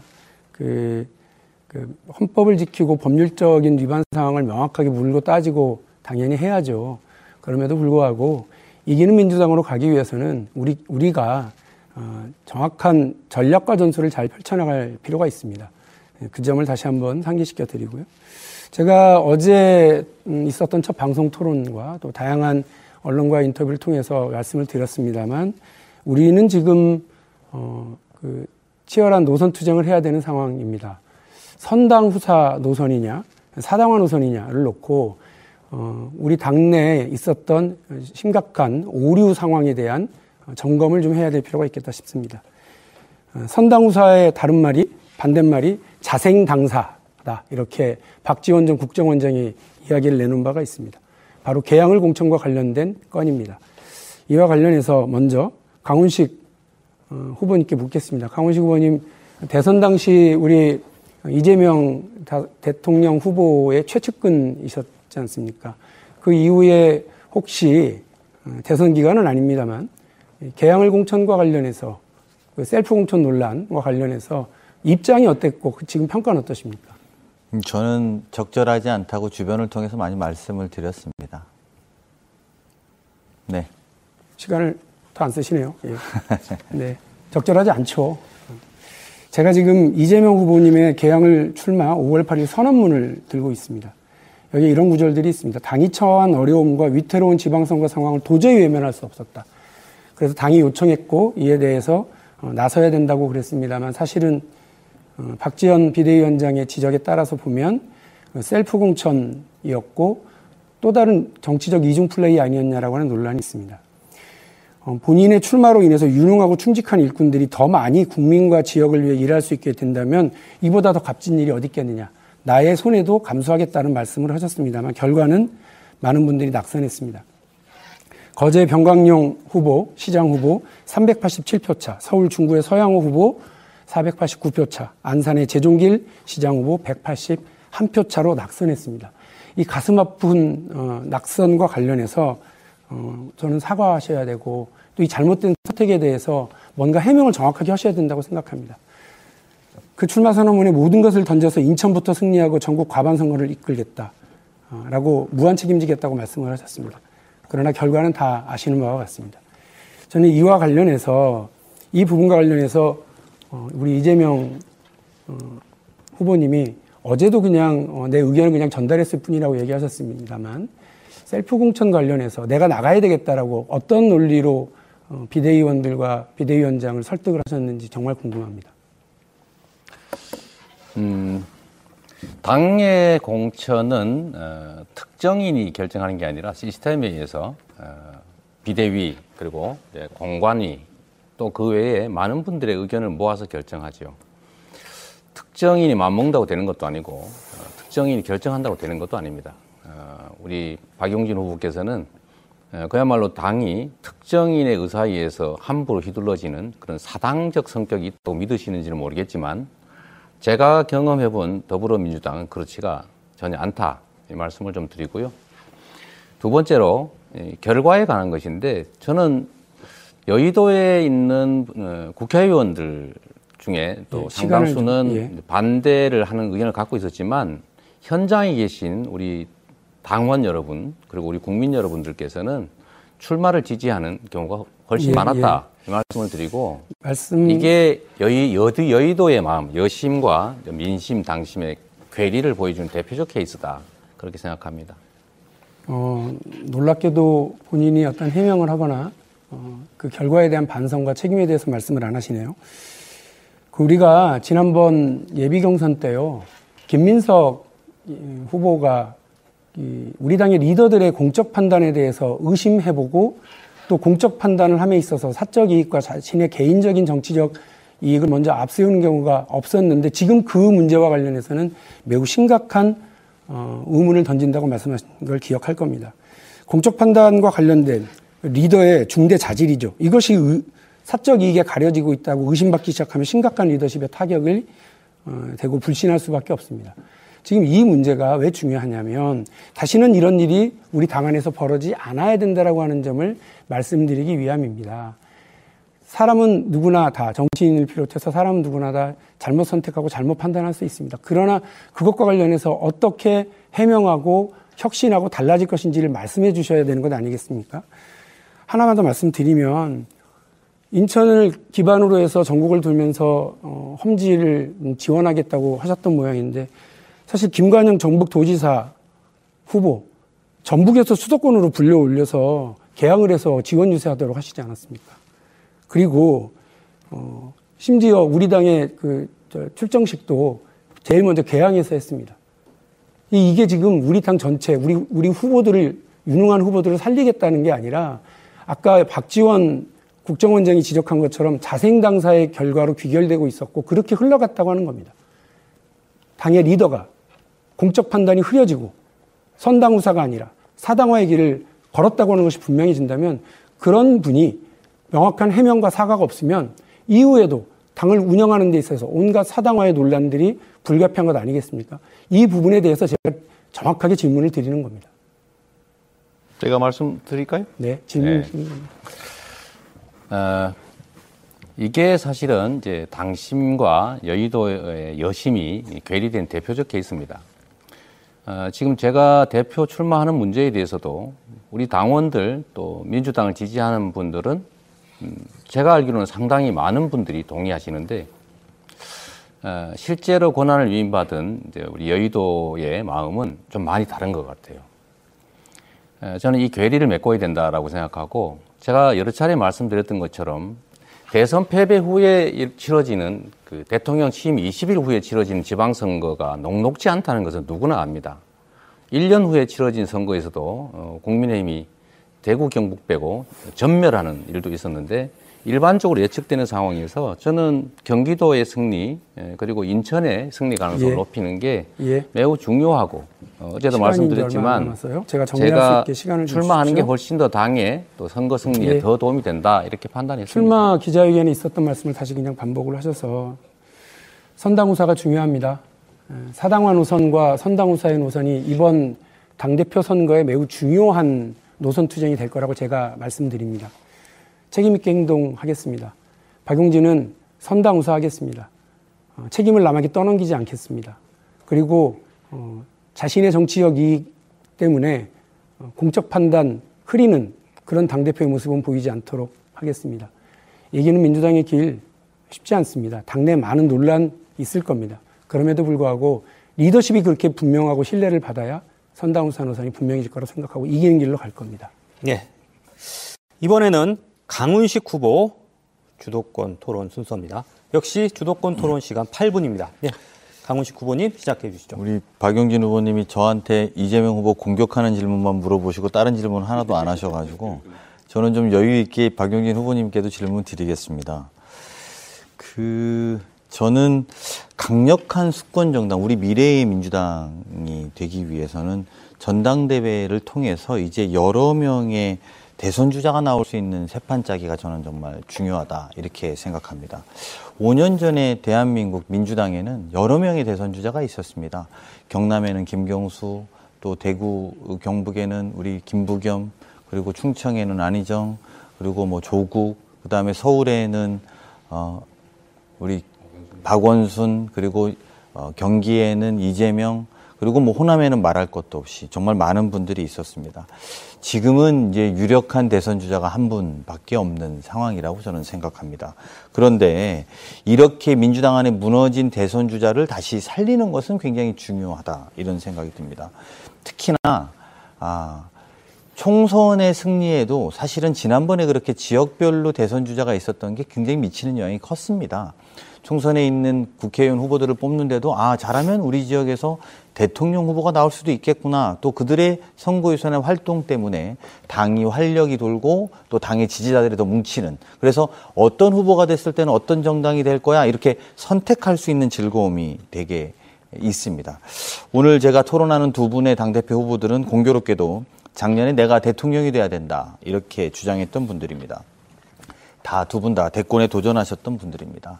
당대표의 역할은 그렇다면 그 주자를 발굴하기 위해서 무엇을 해야 되느냐?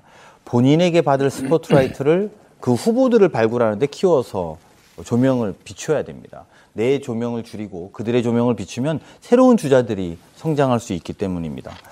먼저 이재명 후보께 여쭙겠습니다.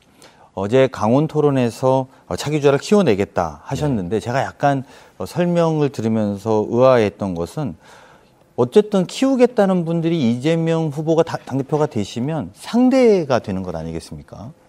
그래서 그것이 정말로 제대로 키워줄 수 있는지 그렇게 가능한지 이 부분에 대해서 제가 질문 드리겠습니다. 어, 먼저 어, 저의 정치적 어, 판단 또 결정이 에, 과연 합당한 것인지 여부는 음, 이번 전당대회에서 우리 민주당을 지지하는 국민 여러분 그리고 당원 여러분께서 어, 판단해 주실 것이다라고 이제 생각합니다. 의견은 다양할 수 있다는 생각을 합니다. 우리 강원식 후보님께서 저는 충청을 대표하는 어, 유력한 정치인으로 성장하기를 진심으로 바랍니다.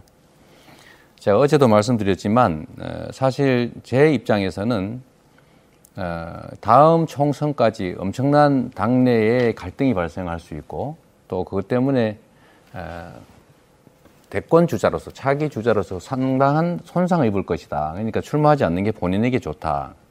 이런 의견을 많이 받았습니다. 아마 우리 강 후보님께서도 같은 입장이었던 것으로 제가 네. 기억합니다. 어, 전에 듣기로. 어, 그점 저도 동의합니다. 어, 손상이 발생하겠지요. 어, 그러나 저는 우리 민주당이 이기는 당으로 바뀌는 그래서 팀이 승리할 수 있는 상태가 돼야 MVP도 가능하다 이 생각을 하고 어, 정치적 위험 여부를 떠나서 지금 제가 해야 될 일을 최선을 다하겠다 이 말씀을 드렸습니다. 네. 그러면 말씀인즉슨 그중에, 네, 네. 말씀인즉슨 내가 충분히 키워내는데 집중하겠다는 경쟁자라도 네. 키울 수 있다는 취지신가요?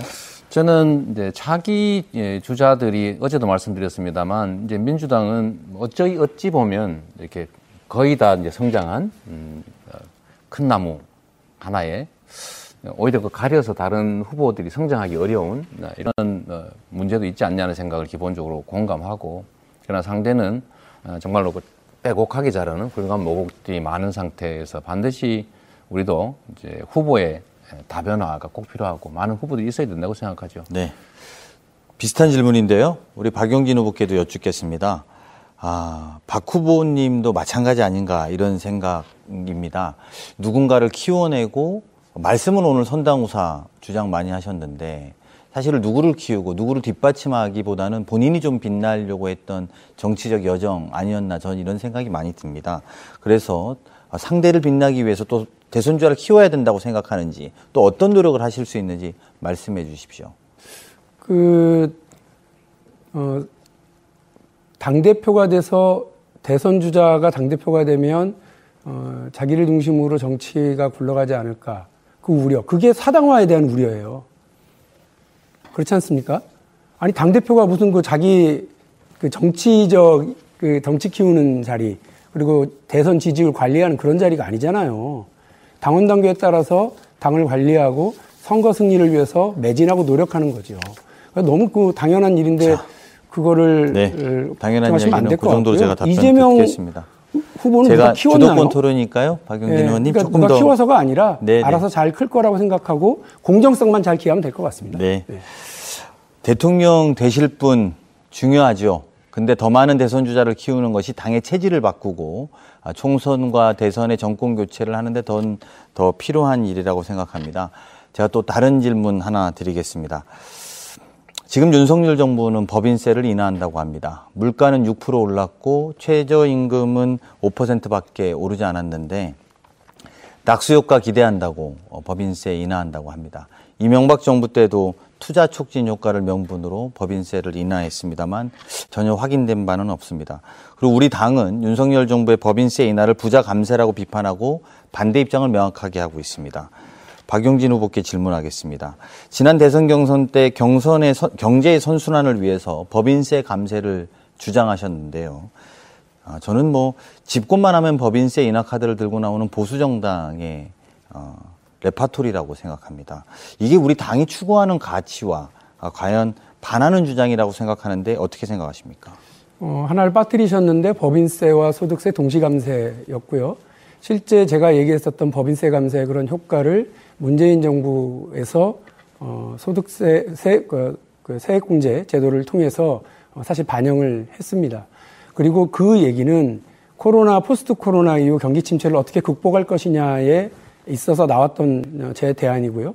지금은 오히려 어마어마한 물가 인상으로 인해 경제 위기가 닥쳐오고 있는 상황에서 똑같이 그런 어, 감세 제도를 어, 네. 정책을 도- 도입하고 추진하겠다고 하는 건 그거는 이- 이른바 경제 정책을 네. 도구마식으로 이해하는 잘못된 접근이라고 생각합니다. 네. 이재명 후보께도 같은 질문 드리겠습니다.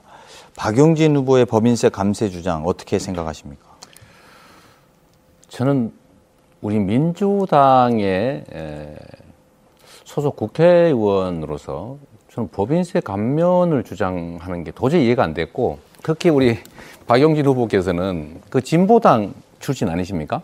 아, 그런데 법인세 감면을 뭐 마치 경제 활성화 정책이라고 해서 저는 사실 매우 놀랐다는 네. 말씀드립니다.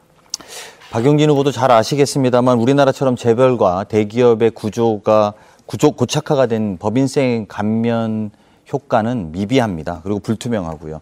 서울대학교 이중구 경제교, 어, 경제학과 교수도 그런 이야기 밝혔죠. 이런 불투명한 주장 민주당의 가치에 맞지 않으면 하지 않아야 됩니다. 시간이 다 됐습니다. 네. 마지막 주도권 토론 역시 자유 토론입니다. 토론 시간 후보당 8분입니다. 이번에는 박용진 후보부터 주도권 토론 8분 진행해 주시죠. 예, 어, 이어서 계속 말씀을 좀 드릴게요. 어, 박용진 앞에서 재벌, 재벌 개혁과 어, 대기업에 대해서 혹시 지원하는 것 아니냐, 그래서 정체성을 의심한다 이런 말씀을 하시다니 대단히 놀랍습니다. 어, 앞서서 제가 말씀드렸습니다만 어, 이건희 회장 누구에도 손대지 않았었던 차명 계좌에 세금 부과하도록 금융 정의를 실천하도록 어, 그 금융 실명법을 제대로 적용하도록 했고요. 또 삼성물산 제일모직의 합병 과정에서 삼성 바이오로직스 분식회계 사건에 대해서 박용진이 아니었으면 경- 검찰이 수사도 못했을 것이고 금감원은 이에 대해서 제대로 파헤치지도 못했을 것이라는 점 모두가 다 잘 알고 있습니다. 누가 재벌 개혁을 얘기합니까? 누가 대기업이 우리 경제에서 어떤 악영향을 미치고 있는지를 이야기를 합니까? 경제 정책은요, 어, 그때그때 상황에 따라서 다르게 적용하는 것이 맞습니다. 경제 정책마저도 보수 혹은 진보 이렇게 도구마로 접근하게 되면 운동장을 넓게 쓰기는 커녕 늘 가로막히게 될 거라고 하는 점을 아, 말씀을 드리고요. 그 말씀과 관련해서 그 이재명 후보에게 한 말씀 뭐 묻겠습니다. 그 제가는 뭐 재벌 개혁에 늘 앞장서 왔어요. 그래서 아까 말씀드린 그런 여러 가지 역할을 했고 공정경제 3법도 어, 이렇게 입법하는 데 많은 노력을 했습니다. 그런데 이, 그 흔히 이제 언론에서 그 이재명 음, 후보님하고 좀 가까운 한 어, 의원께서 강령에서 재벌 개혁 추진을 삭제하자, 금산 분리를 완화하자 이렇게 주장을 하십니다. 혹시 이에 대한 이재명 후보님의 의견 어떠십니까? 어, 저는 금산 분리 완화 당연히 동의하지 않고요. 재벌 체제 개혁 필요하다고 지금도 여전히 생각하고 있다는 말씀드립니다. 네. 그 제가 좀 더 말씀드릴게요. 예, 10초. 한 20초 그냥, 정도 하시죠. 네. 네, 하실 몇 말씀 개. 있으십니까? 네. 그뭐 너무 당연한 말씀이라서 저도 뭐 짧게 대답하실 거라고 생각을 했어요. 근데 물론 당내에서 강령이 강령 역시 도구마처럼만 생각할 필요는 없습니다. 그러나 지금 여전히 재벌에 의한 뭐 경제 지배 질서가 공고하고 또 어, 정권이 보수 정부로 바뀌고 나서 오늘 언론에 났지 않습니까? 공정거래위원회 산하에 지주회사가 없애버린대잖아요.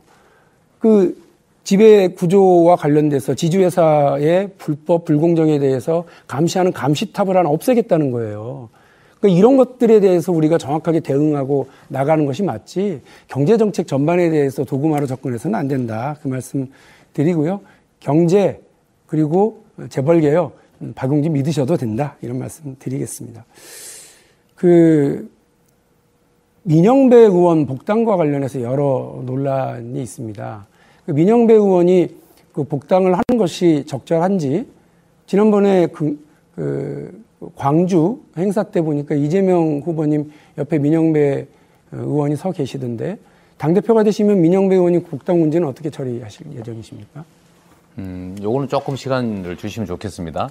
음, 사실 당이란 이제 다양한 음, 의견을 가진 분들이 모인 곳이고 또 특정 현안에 대한 의사결정은 특정인이 독점적으로 어, 결정할 일은 아닙니다. 민영배 의원의 그 수사권 조정, 검찰 선진화를 위한 그 탈당, 탈당은 어, 평가가 정말로 많이 갈립니다. 어, 저는 우리 에, 당원분들께서는 많이 희생이다 이렇게 봐주시는 것 같고 또 집권 여당 쪽 지지하시는 분들은 아 저거 꼼수다 아, 이렇게 보는 경향이 많고 물론 이건 뭐 영역에 따라 많이 평가가 다르지요. 음, 그러나 저는 이렇게 해결해야 된다고 봅니다. 당 전체로서는 아마 그 당이 필요로 해서 한 일일 거고 요청해서 한 일일 텐데 그걸 특정 개인의 책임으로 귀결시키는 건 옳지 않다. 저는 당이 책임질 일이라면 당이 그에 대해서 어, 뭐 사과를 드리든지 뭐 적정한 조치를 하든지 해야지 그걸 개인에게 그 책임을 전부 떠넘기는 것은 온당치 않다. 어, 이렇게 생각하고요. 다음 당 대표가 되면 어떻게 하겠냐 이 문제는 그야말로 그 사당화를 지금 본인이 주장하시는 건데 그거 당 대표가 마음대로 정하면 안 되겠지요. 예, 중리를 모아서 합리적인 결정을 하도록 하겠습니다. 복당심사위원회에 당규가 있습니다. 어, 그와 관련해서 1년 동안은 특별한 사유가 없으면 안 되기 때문에 지도부가 특별한 사유가 뭔지를 명확하게 하셔야 되는 겁니다. 지금 헌재에서 이 문제와 관련해서 논란 중인 것도 알고 계실 거고요. 자, 우리 그 강훈식 후보님께도 민영배 의원 복당 문제 어떻게 처리하실 건지 의견 묻겠습니다. 네, 저는 지난 출마 선언의 문에서 우리 당이 반성해야 되는 과거에 대한 몇 가지들을 쭉 말씀드렸습니다. 기본과 상식이 무너졌던 지점 지점들이 있었다고 봅니다. 아, 그 중에 이런 문제들은 기본과 상식에 맞게 처리되면 될 일이다. 저는 이렇게 생각됩니다. 네, 저도 비슷합니다. 저도 민영배 의원하고 친하고 또 어떤 사정이 있었는지 잘 압니다. 그러나 지금 두 가지가 있습니다. 또다시 당규를 뛰어넘어서 우리가 특별한 결정을 당 대표가 할 수 있도록 열 것이냐. 다른 사람이 중의를 모아서 했다고 해도 그 당대표의 정치적 리더십의 문제입니다. 피해가실 문제가 아니라고 보고요. 그리고 헌재에서 지금 우리가 통과시킨 이른바 검수와 안박 법안에 대한 어, 그 헌재에서의 심판 심사가 지금 진행되고 있는데 이와 관련해서 이렇게 너무 느긋하게 바라보실 문제는 아니다. 자칫 잘못하면 더불어민주당이 추진한 검찰개혁 전체 송두리째 흔들릴 수가 있기 때문에요. 이재명 후보께서 이 문제를 좀 신중하게 고민하셔야 되지 아까처럼 그런 방식으로 느슨하게 고민하시는 건 아닌 것 같다 이런 말씀을 드리고요. 어, 하나 더 우리 강훈식 후보님께 그 강, 질문을 드리겠습니다. 민영배 의원 복당 문제와 관련해서는 비슷한 견해, 원칙, 당규 어, 준수 이런 문제로 저하고 입장이 비슷하신데요. 강훈식 의원님 그 쓸모 있는 정치 얘기하셨고 제가 그 말씀 들으면서 어, 많이 공감을 합니다.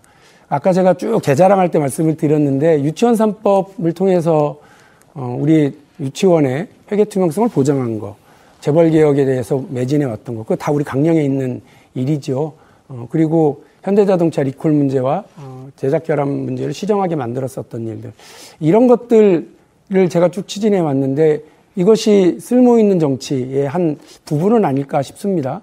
그러면 우리 뭐 강훈식 의원님하고 제가 생각하는 쓸모 있는 정치라고 하는 것이 크게 다르지는 않은 건가 그거 한번 의견을 여쭈겠습니다.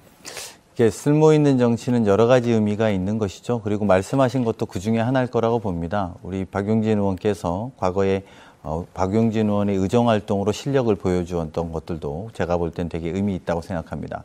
제가 드렸던 쓸모 있는 정치라는 것은 국민의 효용감을 높이는 것과 동시에 우리가 선명 야당 그리고 대한 정당으로서 당 운영을 적극적으로 하는 것이고 국민들 눈에 여의도만의 정당이 아니라 또 개인을 빛내기 위한 정당이 아니라 국민들 눈에 볼 때 국민을 위한 정당이어야 되고 나아가서 어, 나보다는 정말 당이 공당으로서 역할을 하는 그런 모습을 보여달라는 취지니까 전체를 아울러서 함께 봐주셨으면 좋겠고요. 또 우리 박영진 의원께서 그렇게 해왔던 활동 또 우리 이재명 어, 후보가 가져왔던 또 쓸모 있는 정치의 모습들이 저는 있다고 봅니다. 이런 것들을 적극 발굴해서 우리 당이 아, 효능감을 주는 그래서 정치적 네. 효능감이 네. 있는 당이구나 이런 것들을 보여주는 것이 중요하다고 생각합니다. 제가 마무리할 시간이 5초밖에 안 남았네요.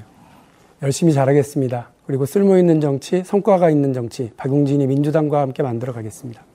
네. 이번에는 강훈식 후보 순서입니다. 역시 주도권 토론 시간 8분입니다. 예, 토론 진행해 주시죠. 네. 민주당의 전당대회인데요. 국민 여러분, 우리 민주당의 지지자들 또 당원 동지 여러분들이 아마 이걸 많이 보실 텐데 많이들 불안해 하십니다. 어떤 불안감이 있냐면요. 이재명 후보를 아끼고 좋아하시는 분들의 입장에서 보면 당의 소중한 자산인데 혹시 지난번 대선 경선처럼 많은 상처를 내서 이 사자, 자산이 다치지 않을까 이런 불안감과 걱정이 있는 게 사실입니다. 또 박용진 의원을 아끼는 분들 이런 분들도 걱정이 있습니다. 다양한 목소리를 좀 담아줬으면 좋겠는데 그렇지 못하고 소수의 목소리가 되는 것은 아닌가 이런 걱정들이 저는 있다고 생각합니다. 이 걱정들에 대한 제 질문을 좀 두 분께 드리고 싶습니다. 먼저 어, 그간에 박용진 후보 같은 경우에는 당의 쓴소리도 참 많이 했고 또 소신 있는 발언도 많이 어, 조, 어, 저는 동의할 때도 많았습니다. 하지만 쓴소리가 당의 어떤 흐름을 바꿔내는 경우는 또 많이 없었고 나 혼자 쓴소리하고 옳은소리하고 그친다 이런 평가도 있었던 것도 좀 부정하긴 어렵습니다. 어, 우리 당의 패부를 드러나는 역할로는 좀 어, 적합했을지 모르지만 함께 혁신으로 만들지 못했다 이런 생각도 많이 듭니다. 박용진 후보님 본인의 장점과 에너지를 모아서 다른 의원들과 좀 같이 하는 흐름을 만들어야 된다 이런 평가가 있는 것에 대해서는 어떻게 생각하십니까? 그렇습니다. 그래서 당대표 시켜주십시오. 강훈식 후보님, 어, 저와 함께 그런 당을 만들어 나갑시다.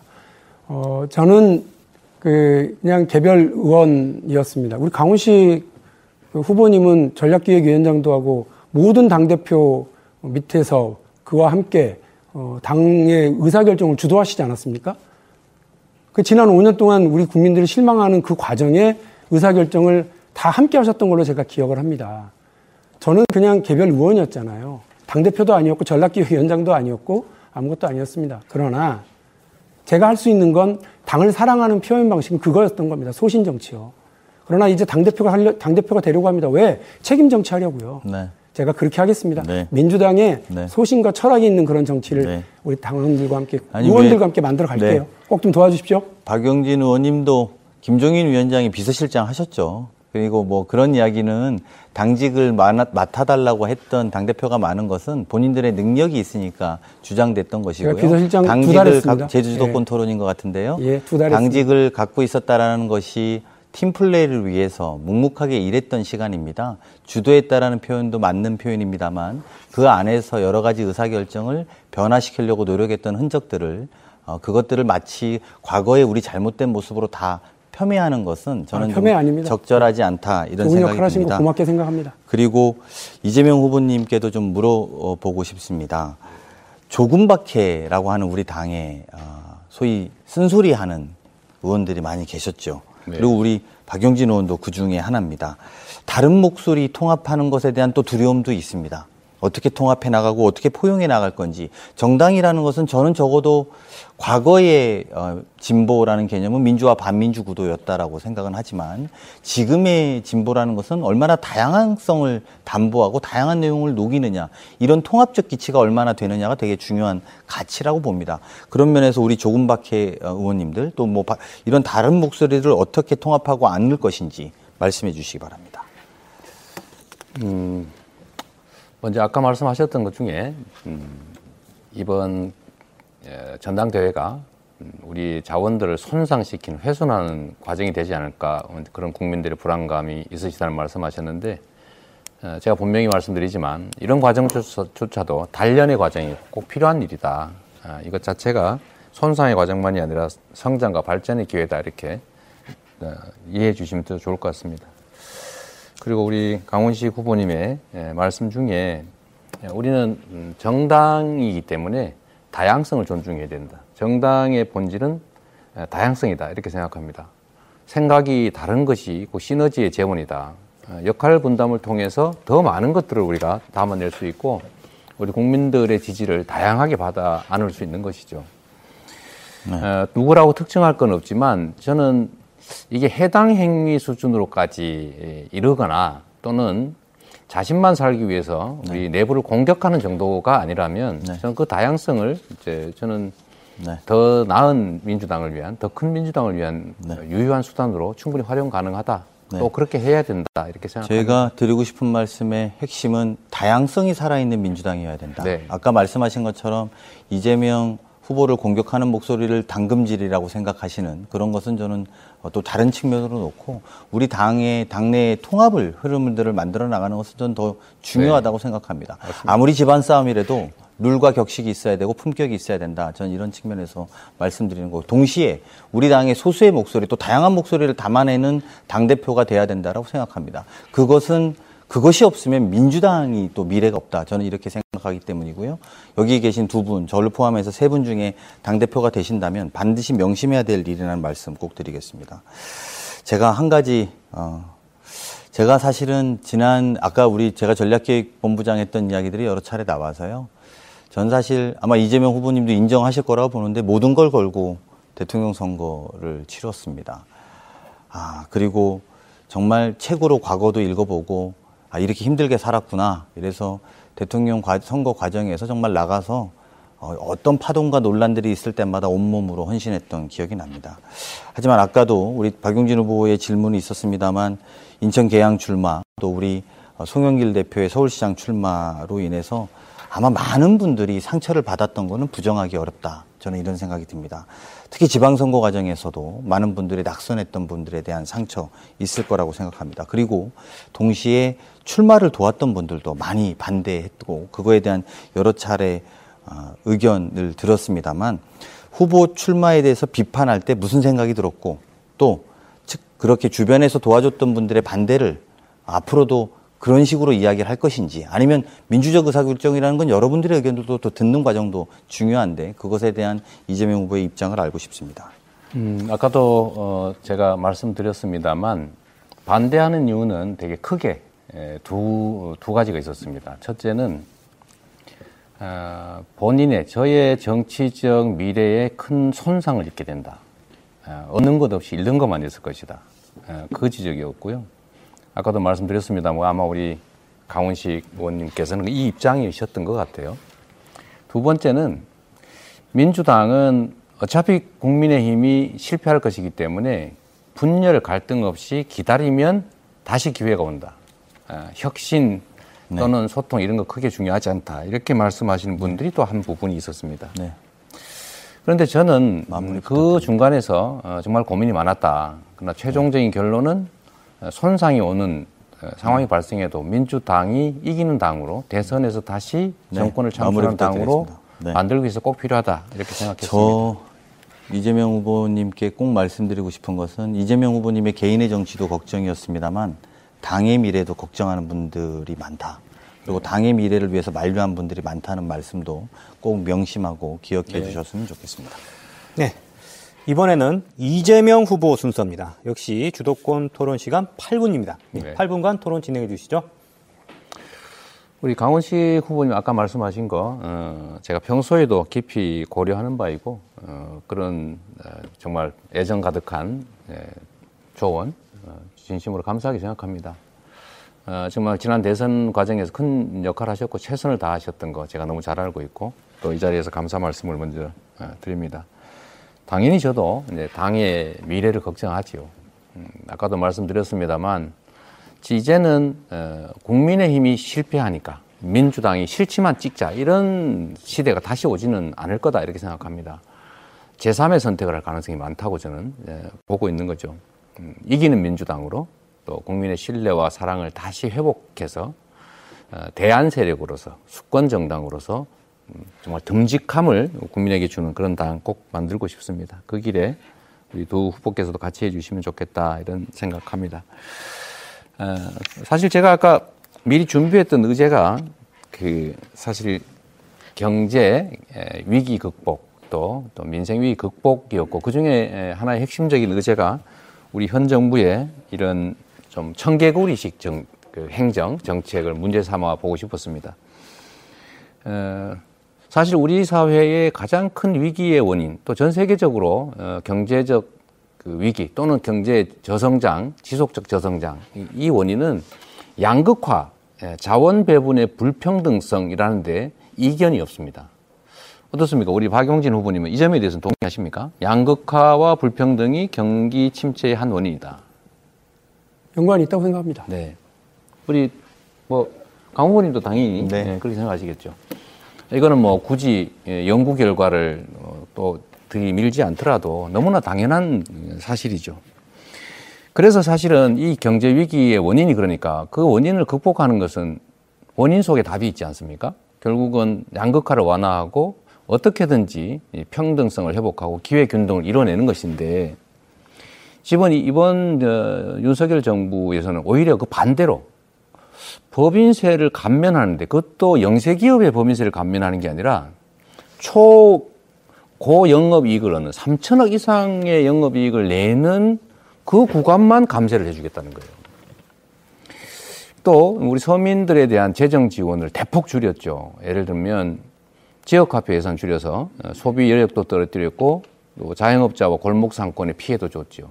물론 어, 유통 대기업, 카드 회사들은 득을 보게 될 겁니다. 지금 코로나19도 각자 도생하라고 온갖 비용들 다 국민에게 떠넘기고 있지 않습니까? 노인 일자리도 줄이고 있죠. 완전히 반대로 가고 있는데 저는 여전히 우리 예, 박용진 후보께서 법인세 감면 주장을 유지하고 있는 건지 한번 간단하게 묻고 싶습니다. 이미 뭐 몇 차례 말씀은 드렸는데요. 경제 상황이 달라졌는데 똑같은 정책을 유지하는 거야말로 바보들이나 하는 일이라고 생각을 하고요. 오히려 지금 인플레이션 어, 상황에서 국가 자산을 매각하겠다. 대통령 직속 그 주, 저기 위원회를 상설위원회를 없, 자문위원회를 없애겠다.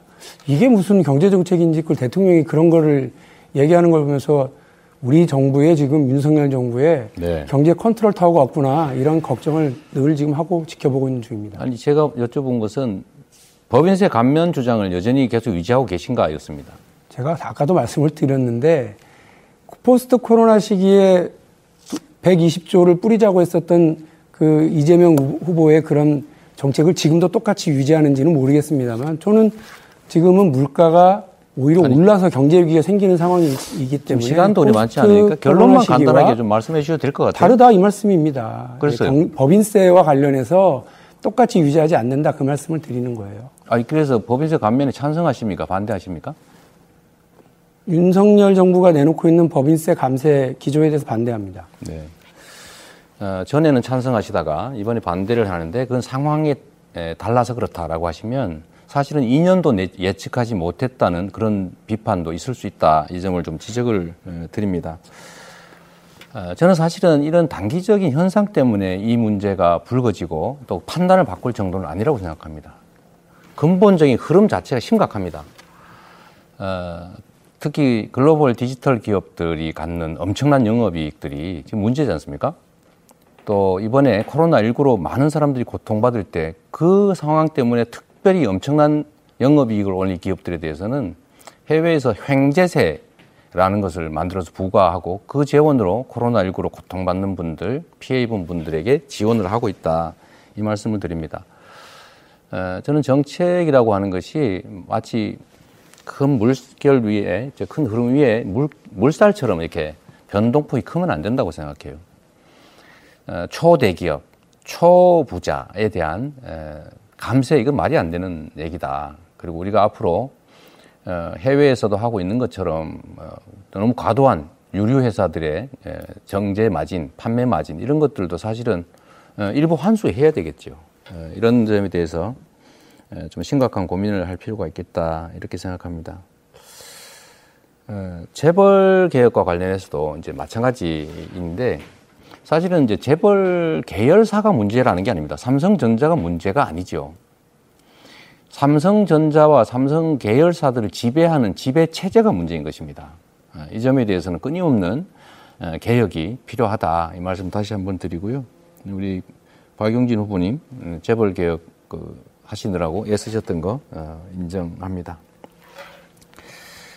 어, 그리고 저는 이런 생각도 좀 해봤습니다. 검수완박 이런 단어를 왜 우리 민주당 어, 의원들께서 사용하시는가? 이건 사실은 매우 악성 프레임 단어이거든요.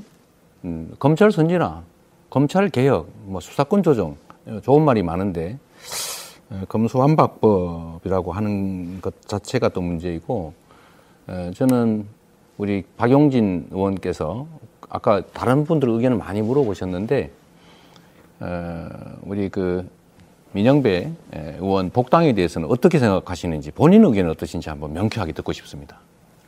이미 말씀드렸고요. 우리 당의 당원 당규에 따라서 1년이 지난 뒤에야 어, 복당을 할 수 있다고 하는 당규를 지키는 것이 맞다고 봅니다. 당규는 당원들과의 약속이기도 하고요. 국민들과의 네, 약속입니다. 알겠습니다. 약속 정당이 되어야죠. 네. 우리 아까 저기 그 강원식 후보님 말씀하시다 못한 게 있으신 것 같아서 어떤 거 말씀이십니까? 아까 짧아서 못하신 거 있잖아요, 본인. 발언하실 때. 아, 제 이야기 배려 안 해주셔도 괜찮습니다. 괜찮습니까? 예. 아, 네, 네. 네. 어, 질문을 드리기는 시간이 많이 남지 않아서 제 말씀을 드리도록 하겠습니다. 저는 우리 사회의 미래가 암울하고 또 나보다는 내 자식들이 더 나쁜 사람을 살 것이다. 아, 이런 그 예견 때문에 내 아들들, 내 딸들에게 이런 고통을 물려주고 싶지 않다. 희망이 없는 우리 사회의 현실이 저출생의 가장 심각한 원인이라고 생각합니다. 이 문제를 해결하는 방법은 여러 가지가 있겠지만 저는 근본적으로는 아까 말씀드렸던 것처럼 더 많은 기술, 자본, 인력, 교육 수준 다 기술 수준 가지고 있는데 성장하지 못하는 것은 결국 양극화와 불평등 때문이기 때문에 이 점에 대한 확고한 시정 의지를 가져야 된다. 그게 민주당이 할 일이다. 이렇게 생각합니다. 네, 시간이 다 됐습니다. 네, 이제 토론을 정리할 시간이 됐습니다. 마지막으로 1분씩 마무리 발언 시간 드리겠습니다. 네, 정해진 순서에 따라서 박용진 후보 마무리 발언 해주십시오. 저는 오늘 이 두 후보 정말 존중하고 고맙게 생각합니다. 어려운 시기 늘 어려운 역할을 맡아서 힘든 결정 해주었던 강훈식 의원에게도 고맙게 생각합니다. 그리고 정치를 하면서 저하고 비슷한 스타일, 성과를 한번 한다고 하면 하는 예, 성과를 만들어내는 정치, 우리 이재명 후보의 그런 성과 있는 정치에 대해서도 매우 존중을 합니다. 그러나 저는 이번 전당대회에서 노선 투쟁하겠다고 이미 말씀을 드렸습니다. 선당우사냐, 사당화냐, 우리 당원들이 정말 우려하고 걱정스럽게 보고 있기 때문에 그렇습니다. 당을 먼저 앞세우고 나의 사사로운 이익은 뒤로 한다는 선당우사의 노선이 박용진의 노선입니다. 그것이 우리 민주당의 역대 리더들이 보여줬던 훌륭한 리더십의 정치이기도 합니다. 나만 살고 당은 죽는다는 자생당사 이런 말이 다시는 우리 당에서 나오지 않도록 박용진이 도덕적 정치적으로 떳떳한 당대표가 돼서 민주당을 승리하는 길로 만들어가는 과정에 꼭 그 역할을 하겠습니다. 네. 다음은 이재명 후보 마무리 발언 해주십시오. 존경하는 제주도민 여러분, 그리고 어, 당원 동지 여러분, 우리 앞에 커다란 산이 놓여 있습니다. 큰 강이 놓여 있습니다. 우리는 힘을 모아서 이 강을 건너고 산을 넘어야 합니다. 사회적으로 양극화, 이 불평등 정말로 심각합니다. 현 정부 과거로 되돌아가고 있습니다. 문제를 더 심각하게 만들고 있습니다. 이 폭주를 저지하고 유능한 민주당으로서 국민에게 대한정당, 수권정당으로서 다시 인정받아야 합니다. 그것은 결국 유능함, 강함, 소통과 혁신, 통합을 통해서 가능할 것입니다. 약속을 지키는 정당이 되어야 합니다. 유능해야 합니다. 저 이재명은 약속을 지켜왔고 유능함을 증명해 왔다고 생각합니다. 당 대표로서 일할 기회를 주시면 확실하게 민주당을 혁신하고 유능한 정당으로 탈바꿈시켜서 차악으로 선택하는 것이 아니라 흔쾌히 대한 정당으로 어, 인정받을 수 있게 최선을 다하겠습니다. 고맙습니다. 네, 마지막으로 강훈식 후보 마무리 발언 해주십시오. 네, 젊은 수권정당 대표 강훈식 우리 제주도민께 다시 한번 인사드립니다. 아, 오늘 저는 사실 김포공항 없애지 않아서 앞으로 김포공항 통해서 관광객들은 더 많이 올 수 있다. 이 답을 좀 두 분 후보한테 듣고 싶었는데 그렇게 못했습니다. 유일한 비수도권 후보로서 지방의 어려움을 너무 잘 압니다. 관광객 한 명한 한 명이 얼마나 소중한지 잘 압니다. 우리 당은 지금 새로운 도전을 맞이하고 있습니다. 새로운 파격과 이변이 필요합니다. 지방의 힘도 보여줘야 됩니다. 저희가 지난 지방선거를 제2의 대선으로 치렀다라고 여러 사람들이 평가합니다. 제3이 되어, 제3의 대선이 되어서도 안 됩니다. 하지만 동시에 당의, 당, 당에 다양한 목소리가 들어오지 못해서도 안 됩니다. 그리고 소중한 자산이 다쳐서도 안 됩니다. 새로운 흐름을 만들어서 통합으로 녹이고 함께 할 수 있는 흐름, 그리고 거기에 경계를 허물 수 있는 지방도 이제 중앙정치에서 존중받는 그런 정당 만들어 보겠습니다. 도와주십시오. 잘 부탁드리겠습니다. 네, 새 후보의 마무리 발언까지 모두 들어보셨습니다. 오늘 생방송으로 진행된 더불어민주당 당대표 공경선 후보자 토론회 어떻게 보셨습니까? 제1야당의 수당을 자리를 겨룬 오늘 토론회 매우 중요한 시간이었던 것 같습니다. 새 후보가 제시한 제주 지역 현안 해법과 비전 새로운 당이 되겠다는 각오 기대해 보겠습니다. 이상으로 더불어민주당 당대표 후보자 토론회 마치겠습니다. 시청자 여러분 고맙습니다.